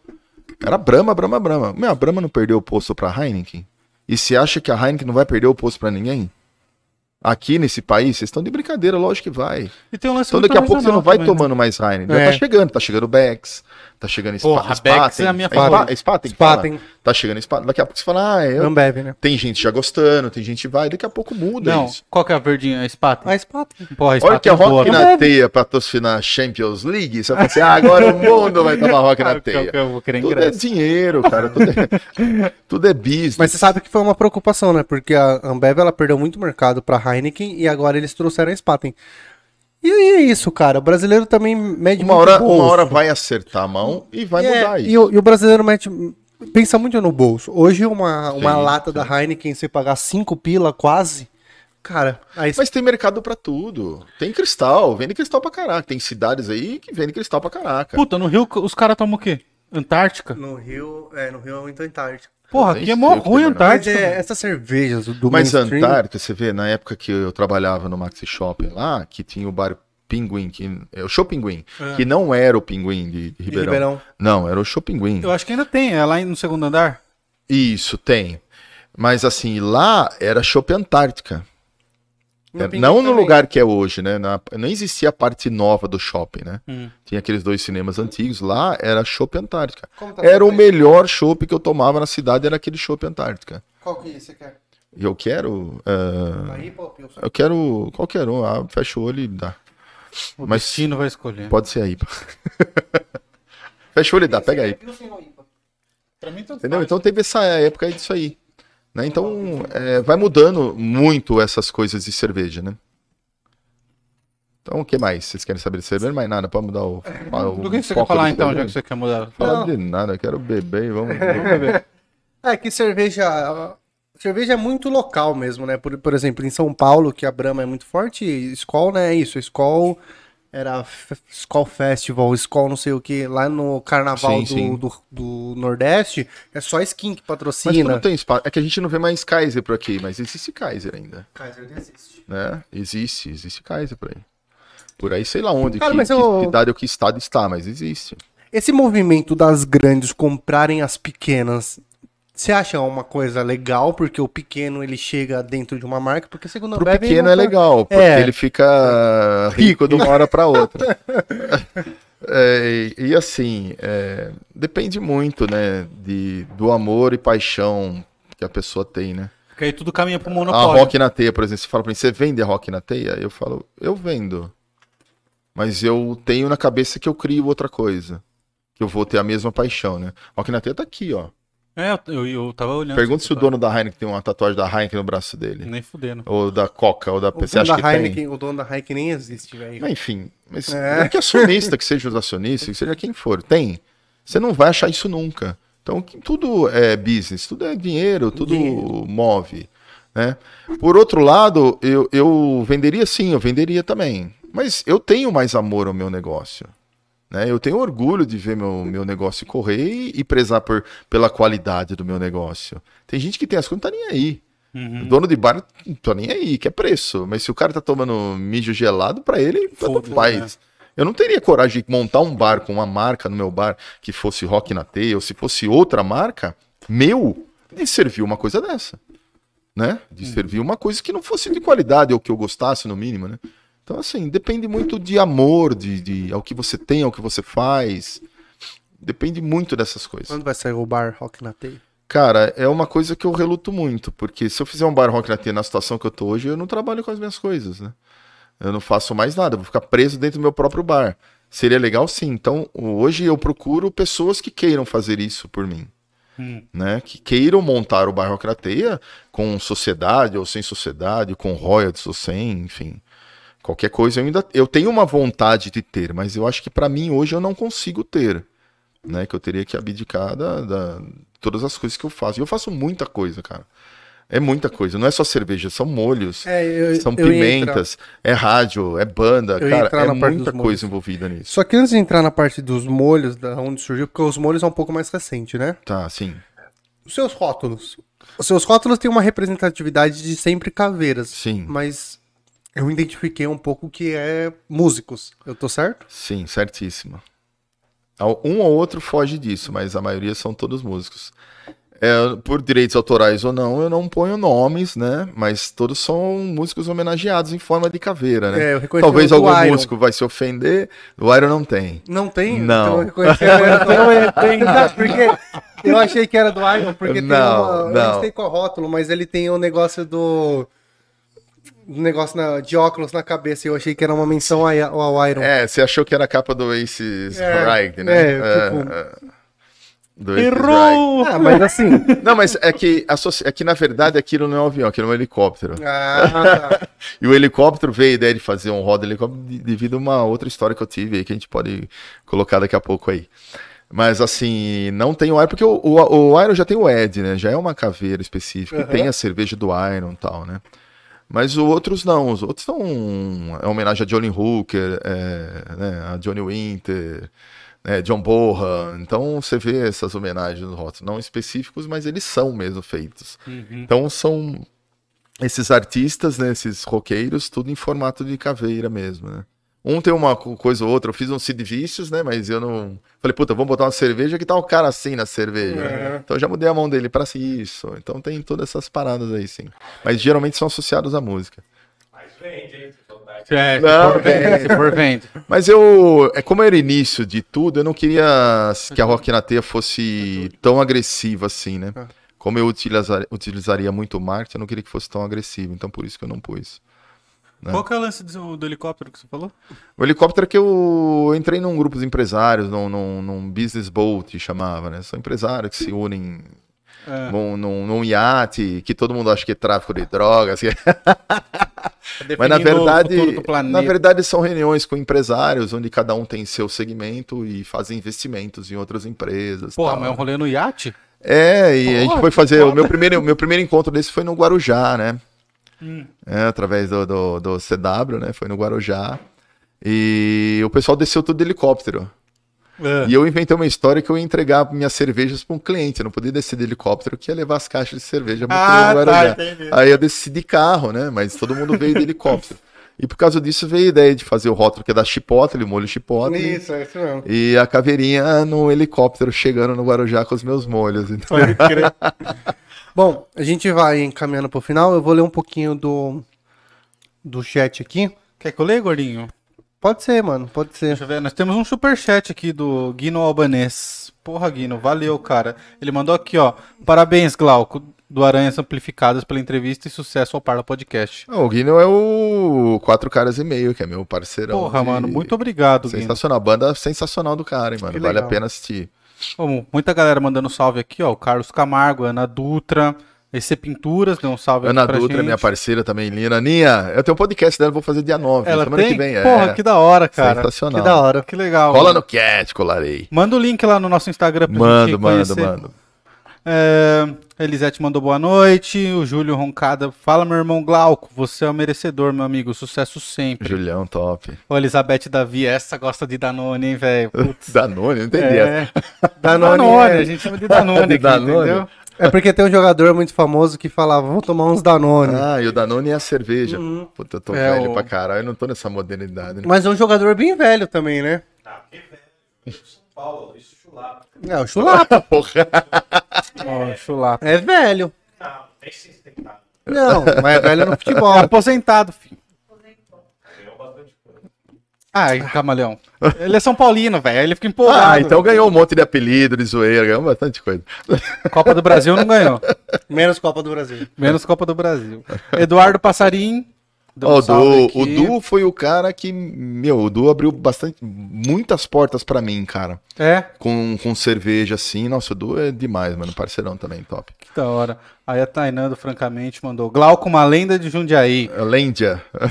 uma lenda. Parça desde a Estúdio 13. Comprei muito CD com ele. Fora que ele me colocou pra conhecer os Mamonas Assassinas lá na loja. É verdade. Porra, o Mamonas foi na loja em contato? 95, numa tarde de autógrafo lá. Paramos o shopping, o shopping ficou bravo, Porra, mano. Max? Maxi. Fechou, porque nem a gente esperava. Os caras atrasaram e não teve divulgação nenhuma. A, a Dumont FM não quis divulgar. A Rádio Cidade não quis. Foi atrás de todo mundo. Jornal de Jundiaí. Ninguém quis fazer divulgação pra Atari de autógrafo de uma banda que ninguém conhecia. A Mamo- Mamona só tocava no 89, né? FM na época começou a tocar. Algumas pessoas começaram a conhecer, mas ninguém sabia que tinha esse boom todo. Então os jornais nem deram atenção, a rádio me deu atenção. Porque o Mamonas Eu não era. fiz um cartaz, cara, uma folha de sulfite assim, Tare de autógrafo Mamonas Assassinas, que eu imprimi na copy laser. e coloquei assim o cartaz, era só isso que tinha divulgação. O resto foi boca a boca, as pessoas conhecendo, as pessoas foram. De repente o shopping era três e meia da tarde, a loja fechada. De repente começou a chegar gente, começou a parar, parar, parar, parar, parar. Parou uma São Paulina lá, camisa de São Paulo na frente da loja, gritando: Humberto Gessing, Humberto Gessing. Cara, que era a Tainá. Era a Tainá- você, Tainá. Era você? Daniel, Quantos anos, você- tinha, Daniel? 13 anos? Mentira, mano. Você tinha 13 anos. 13, caralho. 13 velho. anos, tá vendo? Ô, sabe quem me falou desse lance? Um Uber, quando eu tava com o Camaleão e a Ca- Milena, você lembra, Camaleão? Do Uber que tava ouvindo o Charlie Brown, e ele falou desse dia, cara, que o Mamonas veio no shopping, ele foi lá Cara, e tal, e- e, a gente tava indo no churrasco do Fábio. Ah, tá. Lembra? Cara, e foi cara, algo, foi algo extraordinário até pra banda. Porque assim, é, começou a encher aquilo, encher e parar, e parar, e parar. E o shopping também não deu atenção. Nós pedimos autorização, mas não deram atenção. Aquilo começou a encher de tal maneira que aí começou a bater o desespero, porque ninguém passava no corredor em frente à loja. As outras lojas em volta, ninguém vendia nada. Então, se perdeu um dia de vendas no shopping ali, todo mundo, os caras queriam tirar a, a tarde do autógrafo ali para colocar para fora do shopping. E Isso, fecharam. Eu falei, não. Eu falei, meu, então você vai lá e fala pro pessoal tirar. Porque eu não vou lá na frente desse povo aqui falar que É, não vai fala ter mais que aqui não vai dentro. Eu falei, não. E eles atrasaram, porque teve uma blitz na estrada na Anguera, todo mundo parou a blitz, o ônibus fez aquela revista, e foi, aquela papagaiada toda, e eles atrasaram. Quando eles chegaram, eles viram aquilo, eles nunca tinham passado por aquilo. Foi a primeira vez que eles passaram de ter um sucesso assim na cara estampado. Falei, meu, o que, que é isso? É, nossa, que da hora. A tanto a euforia como o número de pessoas, né? Eles nem eram conhecidos. Não, eles, eles tinham. Come... Estavam começando, na verdade, mas estourar, tanto com o show, que teve um show na Bis Brasil depois, né? Meu, a Bis Brasil tinha nego saindo pelo ladrão. O dono, você tem uma ideia, quando eu fui lá levar os ingressos que vendeu na loja Bis Brasil, eu entrei, era uma cabine. Meu, era uma mesa do seu tamanho, cheio de dinheiro, assim, parecia tráfico, tráfico de, de traficante. Gangue. gangster, sei lá, meu, cheio de dinheiro à mesa, que de tanto ingresso que venderam a mais do que, do que permitido, né? Porque não. Não- Meu, eu tinha nego vazando pelo ladrão. Caraca. então foi um sucesso. Eles colocaram eu não podia ir no show. Fala Podia, que porque era no de Mickey menor. Fala aqui no Mickey. Era de menor, não podia ir no show. Exatamente. Eu era de menor, ele me apresentou Mamonas, fui zoada, porque acho que tinha dois que eram palmeirense, né? É isso mesmo. Você tava com a camisa de São Paulo. Foi Eu isso tava com uma camisa de São top do São Paulo. E ele me colocou pra dentro. Eu tenho lá o autógrafo do Foi Mamonas, isso mesmo. tenho Cara, o cartazinho que ele fez. É isso mesmo. Gastei muito dinheiro, porque eu comecei a trabalhar no shopping pra gastar dinheiro. É, você viu aqui, comprou muito CD. E ouviram falar mal de Humberto Guess.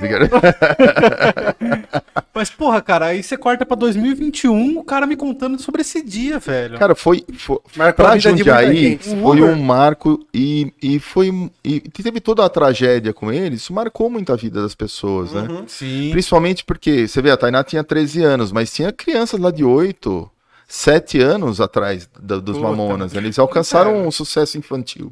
Que, é- que é um dos fatores primordiais, é você atingir o público infantil, é sucesso na certa, né? Então, Eles ouvem mil vezes a mesma coisa. Foi algo extraordinário, foi meteórico mesmo, foi um sucesso extraordinário. Peppa Pig dos anos É 90. pra Pig dos anos 90, mas foi algo fantástico mesmo. Então teve todo esse sucesso dos Mamonas Assassinos. Foi, e eles conheceram naquele dia mesmo. E eu tive o prazer de, de, de presenciar isso e estar junto com eles. E ser organizador disso, né? É, na verdade, eu tive um cara de gravadora, que era o Cacá Padulo da, da União, que, que, que fez esse molho todo, né? Ele acabou ajudando muito. Eu cedi o espaço e acabei ajudando no que ele foi preciso, né?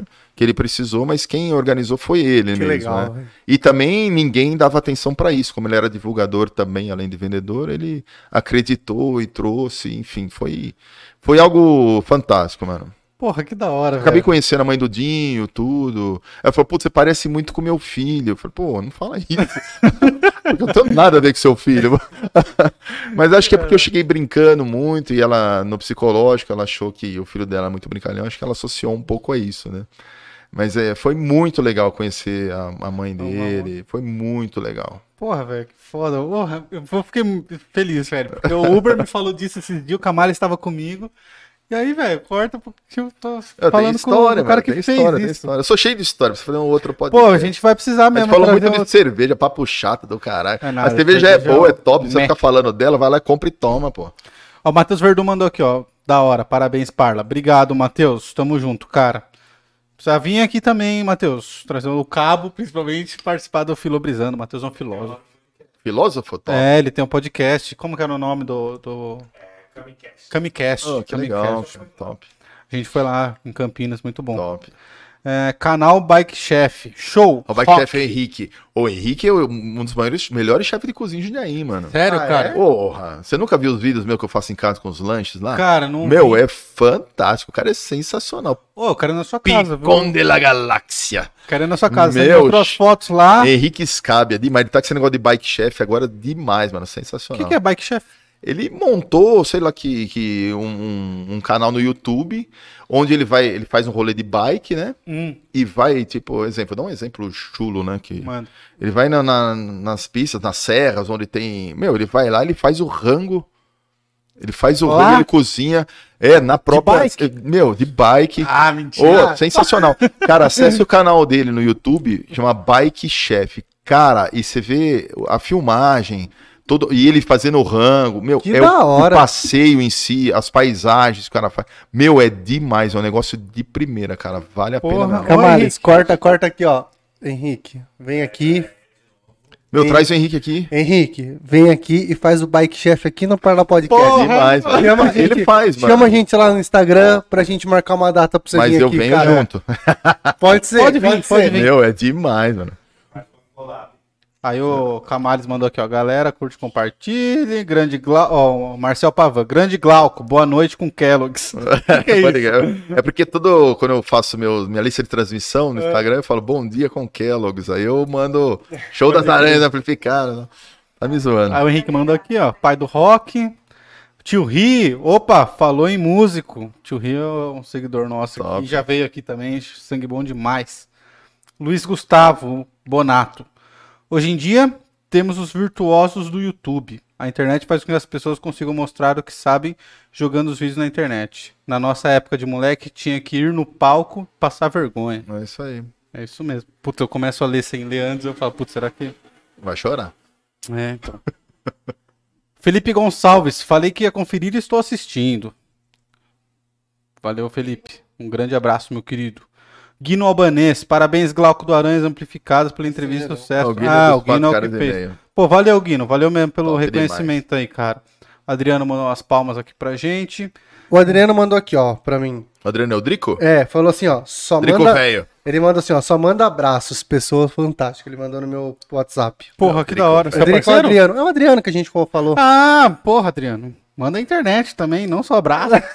Pô, e tem um canal de. A Pombonete tem uns Isso box agora. Você, né? Você Tem o canal um- da Rock na Teia lá. Tem? Tem Tem, um a- programa? A, rádio tá lá.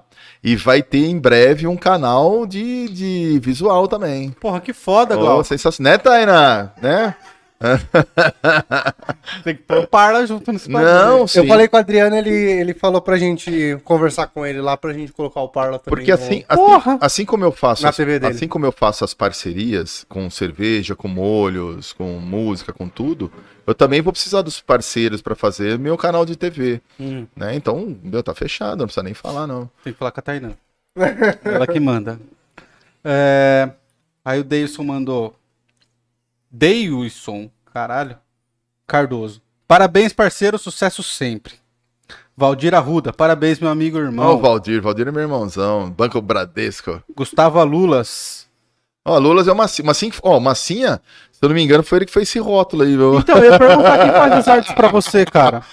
Não, ele fazia uma massinha demais, mano. Massinha porque ele parece o Felipe Massa, mano. Mano, parece Aí é massinha. ele, ele tá morando em- na Inglaterra agora, acho. Mas o. Felipe Massa depois da peça ou depois da peça? Não, foi antes da peça. Antes da, antes da peça.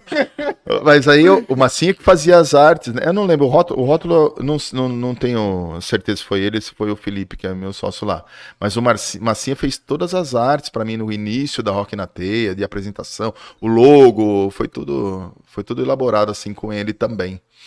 É, o Adriano mandou Capita, só história, show. Capita. Capita. É Capita história porque a Rock na Teia também é um time de futebol. Porra, Ah, também, é? cara, que da Também, hora. mano, disputa o campeonato do Clube Jundiaense. Eu só não falo pra você chamar nós porque não é ruim. e capita, porque eu jogava na época. Eu já aposentei, né? Faz três anos, acho que eu tô aposentado. Falei, o larguei o futebol. Eu era o capitão do time. Qual era o número da sua Aí camisa? capita, era três, eu era zagueiro. Ah. Assim, eu comecei jogando no mesa 18 no clube de centroavante, porque eu jogava na frente.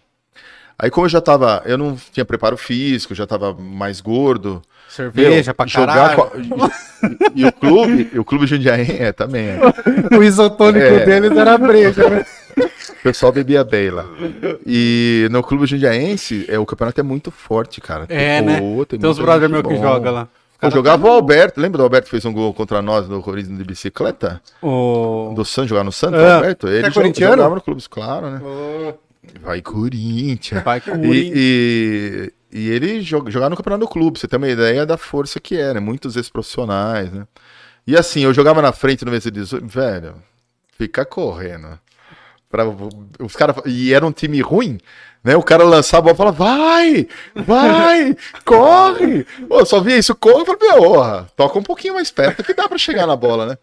Aí eu falei, no outro ano, né, eles reformularam o time, pegaram os pessoal melhores e pegaram um pessoal de frente. Aí eu falei, meu, os caras vão me sacar do time. E eu não vou ficar indo no clube jogar na frente.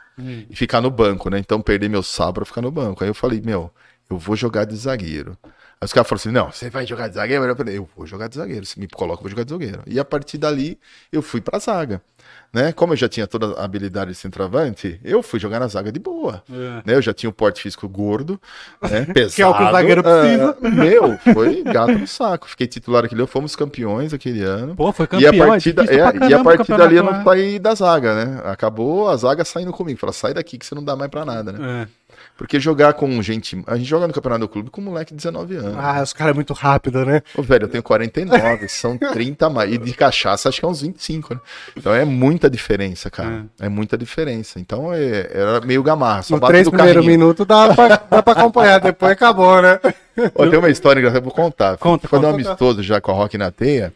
E, e- eu era muito bom mesmo de zagueiro e, de carrinho, né? Então era que nem o Gamarra mesmo, carrinho, o Leandro Castan, só carrinho. né? O cara passava dois metros, ia lá no carrinho e você arrancava a bola. Não tinha. E eu sempre fui um, um- um- eu tinha o estilo de jogo era esse. Fui num, num, num amistoso e veio um moleque, e o moleque veio e passou por mim, e passou acho que uns 5 metros na frente. Eu falei, vai fazer o gol? Não vai, não vai. Fui atrás do cara, fui, viu, quase morri, né? Fui atrás do cara, eu dei o carrinho, cara. Na hora que eu dei um carrinho assim, eu pegou no bico da chuteira e o cara não foi pra fazer o gol, saiu pra, pra escanteio, né? Eu morri todo, mano. Meu, e a hora que eu dei o Literalmente? Literalmente. A hora que eu dei o Puta carrinho, eu me levantei e saí correndo e entrei no vestiário. E a sorte que o juiz acabou o jogo, mas todo mundo viu a cena e falou: o que, que esse cara foi pro vestiário? Do nada. E o juiz acabou o jogo primeiro tempo e eu fui pro vestiário. A hora que começou a descer todo mundo, cadê o Glau? Cadê o Glau? Não, o Glau tá passando mal. A hora que desceu, eu tava lá lavando a cueca assim no chuveiro. Ai, Já era indícios de da aposentadoria. Aposentadoria iminente, né, cara? Jogar de fralda não dá. Pô, demais, é demais. Ai, ai, que legal, mano. Glauco, gostamos muito de receber você aqui. Valeu, cara. top, ó, que A gente vai É precisar marcar um segundo encontro aqui. Vamos marcar A com o Henrique, não- faz um rango e já vai junto. É, Sim, vamos marcar. Aí a gente viu, chama a gente lá no Parla. a gente fala dos molhos. Isso, isso que eu ia falar. Ô, galera, Rock na Teia tem molhos muito bom. Eles têm um de manga, né? Mostarda com manga. É mostarda com rabaneira e manga, uma parceria com o Sabor das Índias, que é o Gustavo, também um parceirão meu.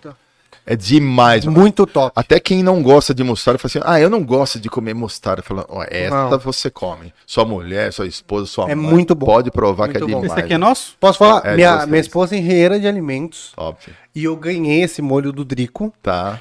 E a gente, e eu mostrei pra ela, ela pegou um potinho, levou pra empresa dela e falou: galera, olha isso aqui. Não é que da hora. Porque realmente, Entendeu? cara, é bom. É muito foda. E você sabe que e, e, a Sabor das Índias, quando eu comecei, eu falei, qual é o melhor produto de vocês? Patê de biquinho. Eu falava, "N- não. Não, patê de biquinho, vai aqui. Eu falei, meu, dá atenção pra mostarda. Aí que eu fiz? Eu comecei a vender muita mostarda. Comecei a vender, porque, meu, o produto é demais. É, só o, o fato de você fazer o marketing e de você fazer chegar isso pro, pro consumidor. Né? Tem esses dois trabalhos pra fazer. E eu cheguei pro cara, o cara, um dia eu fui visitar a fábrica, o falou, vem cá comigo, o dono lá, Gustavo. Falou, vamos, senta aqui um pouquinho. Eu falei, pô, não. Como é que você faz pra vender tanta mostarda? Eu falei, velho, você tem o melhor produto da sua empresa. Basta você fazer Mostrar. chegar até o consumidor. Só isso. Então, é um produto excelente É. mesmo. Mostarda com rabaneira foda. e manga. E também tem as brejas da Rock na Teia. É, em Jundiaí tem vários lugares. No boa? Boa, é, bares da região, né? Os melhores bares de cerveja aí também tem Rock na Teia. Travaitália, Isso. restaurante. Mas você tem propaganda algum- meus amigos, fala de tudo. Espendorello. Mas você tem algum site que a galera consegue comprar? Então, eu, eu optei por não fazer um e-commerce, eu tô fazendo parcerias. Né? Então, eu fiz em São Paulo com a MHN, distribuí em São Paulo, então eles estão começando a distribuir. Então, eu vou preferir ajudar na divulgação deles, porque é muita coisa para eu fazer. Né? Então, eu tô terceirizando isso. Se tiver mais gente querendo vender isso em e-commerce e tal, a gente faz um processo de, Legal. de parceria. Mas nos melhores bares e mercados da cidade e da região aqui, você vai encontrar o Rock na Teia. E também é só acessar a Rock na Teia, no site tem, Aonde vende, quem tem o. WhatsApp, tudo que a gente passa todas as informações, onde achar. Porra, Fechou. mamão com açúcar. Mamão com açúcar. Muito bom. Essa aqui é Eu minha. quero Esse é uma jalapeño, o- cara. Mano, isso é fantástico isso, mano. Molho de pimenta jalapeño. Cara, você experimentou, pô. Aonde? Lá no meu sogro, que a gente. colo- Eu levei pra casa. A gente colocou em todos. Você comeu todos os molhos dele. O de maracujá, Ah, pode crer, agora eu tô. o mostarda com maracujá, esse de manga. Meu o, chipotle o, é demais. O, o chipotle eu Ô, e ketchup, mano. Você agora. tá- Ketchup eu não, não Meu, você tá de brincadeira. Você fica comprando Heinz. É Heinz ou Heinz que fala? Heinz. É, Heinz que o parte. Para, rock na tela da hora pra caraca. Você é louco. Vou comprar o do Rock na Teia. O ketchup eu não vi ainda. Meu, é demais, Eu não mano. vi É ainda. demais. Tudo é demais. Eu sei te perguntar se você tem ketchup, porque eu não vi o ketchup ainda. Tem, mano. É demais, mano. Que da hora, eu vou comprar. Sabe certeza. onde vende os produtos dele? Lá do lado do, do apartamento do pai. É, você mandou lá. Você tem até chopeira dos Do caras. pai, porque vocês são irmãos? Eu e meu É? irmão, é, Meu a gente é irmão. irmão. Cara, você também é filho do Drico? Né? Acho que não, né? Seu irmão é? Você é igual ele. Igualzinho o Drico velho. ele, é, ele é loiro de olho claro também. Tá foda, hein, gordinho. Ei, ovelha negra da família, né? Puta, é foda, né, cara? Podia ter olho claro, não tenho. Podia ser loirinho, não sou. Cabelo careca. É assim em casa também, eu sou diferente dos meus irmãos. É. Também é o mais idiota. É. Foda que é mó diferença em casa. Um olho verde é igual da minha mãe, ela agrada muito mais ele do que eu. É o preferido ele. Tadinho. Cara, vamos agradecer aqui aos nossos patrocinadores, a Arte Brasil Jundiaí. Porra, velho, muito foda o trampo desses caras. Precisou de adesivo, banner, é, luminoso, faixas. Cara, é, entre em contato com eles através do Instagram, que é o artebrasil.jundiaí ou através do site www.artebrasil.com.br www.artebrasil.com.br Dá um salve nos caras lá, sigam o Arte Brasil, fala que viu aqui no Parla Podcast e Pô, sensacional o trampo deles. Os caras adesivaram essa geladeira aqui. Os caras adesivaram. Eles adesivam frota de carro também. Da hora. É muito, muito legal, cara. Eu paguei um pau pro trabalho deles, eu quero adesivar tudo que eu tenho agora, depois que eu entrei no site lá. Cara, é, é uma infinidade de, de possibilidades que dá pra você fazer. Quero agradecer também a EC Pinturas, precisou de manutenções residenciais, comerciais, dá um salve lá no Instagram, arroba e.c.pinturas, arroba e.c.pinturas, beleza? E lembrar que o Para Podcast é um oferecimento de quem, Fabrício? Move 8 Produções. Tô, tô, tô. É, De oito. se você é um empresário da região de Jundiaí, tá? Que eu sei que tem muitos aqui, ó, porque o, o Glauco atrai empresários, né?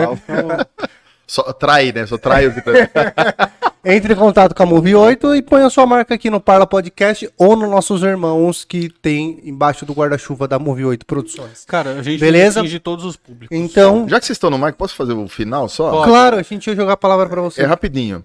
Quando eu quebrei, é, eu tive muitos amigos que me ajudaram. né? Então o pessoal fala assim, amigos se contam no dedo. Eu não. Eu tenho muitos amigos, cara, muito, e muitos me ajudaram. Hum. Né? Alguns viram as costas, como é normal, mas foram poucos, cara. Não tenho nem reclamar comigo. Muita gente me ajudou a sair do buraco. Muita gente ajudou a construir essa rock na teia, né? Desde essas pessoas que até hoje me ajudam, todos esses do chat, os amigos que eu citei, todos, né? A galera é fiel, velho. Hoje, até hoje, é, hoje eu não dependo mais dessa ajuda para ter a Rock na Teia, mas mesmo assim as pessoas continuam apostando em mim e me ajudando. Então, é, o Drico da Pombonete Net Fibra, um parceiraço. Concarde Saúde, Felipe da Concarde, me ajuda em todos os projetos que eu faço com banda ou com a Rock na Teia. Né? Tem a Bittencourt Imobiliária, também outro parceiraço. E, e nada é patrocínio, são parceiros de projetos. Né? Tem a Romar Brindes também, parceiraço, Ramos, caras especiais. Meu, então eu tive a oportunidade de. A Suex de transportes demais agora na- nas lives, na pandemia que a gente ficou sem fazer. Eu falei, meio, gente, precisa trabalhar, precisa se mexer com essa banda. E graças às lives que, eu, que eu consegui fechar todos os shows depois da, nessa abertura toda de pandemia, né? Senão não teria fechado nada. Então, todos esses parceiros que eu citei agora, que continuam com a gente, meu, são pessoas fantásticas, empresas sensacionais. Eu acho assim, que nem eu falei dos amigos se contam no dedo, então a gente nunca faz nada sozinho. Nunca. Nada. Né? Eu amo a Rock na Teia, eu tenho tatuada no meu braço, mas a Rock na Teia não foi feita só por mim. Foi feito por muitas pessoas em volta. Né? Vocês agora fazem parte disso, né? Através dessa oportunidade de falar. A Move 8, né, Tainá? De fazer uma parceria com a Rock na Teia também vai voar. Né? Então, a- a- além do agradecimento a essas pessoas queridas, é dizer que quanto mais você abrir a sua empresa, o seu negócio, para que outras pessoas, em conjunto com você, com ideias e ou investimento ou, ou, ou projetos ou qualquer coisa, meu, o seu negócio vai adiante. As pessoas que se fecham e se acham, "Ah, eu não preciso de ninguém, eu tenho dinheiro, eu não preciso de ninguém. Isso não é uma verdade, né? Ou elas exploram a, a- a situação ou, ou- ou- ou até o próprio dinheiro delas mesmo, né? Ou ela precisa de pessoas para sobreviver e para alavancar. E eu tive esse privilégio e eu sou grato a todos, inclusive a vocês, por ter essa oportunidade aqui. Porra, velho. Cara, a gente que agradece muito. A, o nosso contato veio através do Drico, né? A gente tem essa amizade em comum. E eu fui fazer uma venda pro Drico, ele falou, cara, fala com, com o Glauco, que ele é muito gente boa. E a gente entende o seu sucesso por essa pessoa que você é. As pessoas só estão com você porque você é essa pessoa muito gente boa. Respondeu a gente imediato, marcamos, demorou para marcar a data, né? Mas tudo bem. É, mas não é culpa sua, nem culpa nossa, é porque agenda, isso é agenda, né? Tranquilo. Mas, cara, é muito legal. E é muito importante ouvir isso de você. E vamos seguir aí, ó. Logo temos a Rock na Teia aqui na nossa tela aqui. Rock na teta, tá, tá. Ó, os caras do chat estão pedindo a receita da mostarda. Puta, não- não é minha, na verdade, é do sabor das Índias. E garanto que é mais difícil do que a receita da Coca-Cola. Pô, obrigado. Beleza? Obrigado a todos que assistiram até agora. Um abraço. Vida longa ao Parla Podcast. Vida longa Rock na Teia. E lembrando que o Parla Podcast é um oferecimento da Move 8. Movi, oi, tô, tô. Um abraço a Abraço, todos. galera. tchau. tchau. Tchau.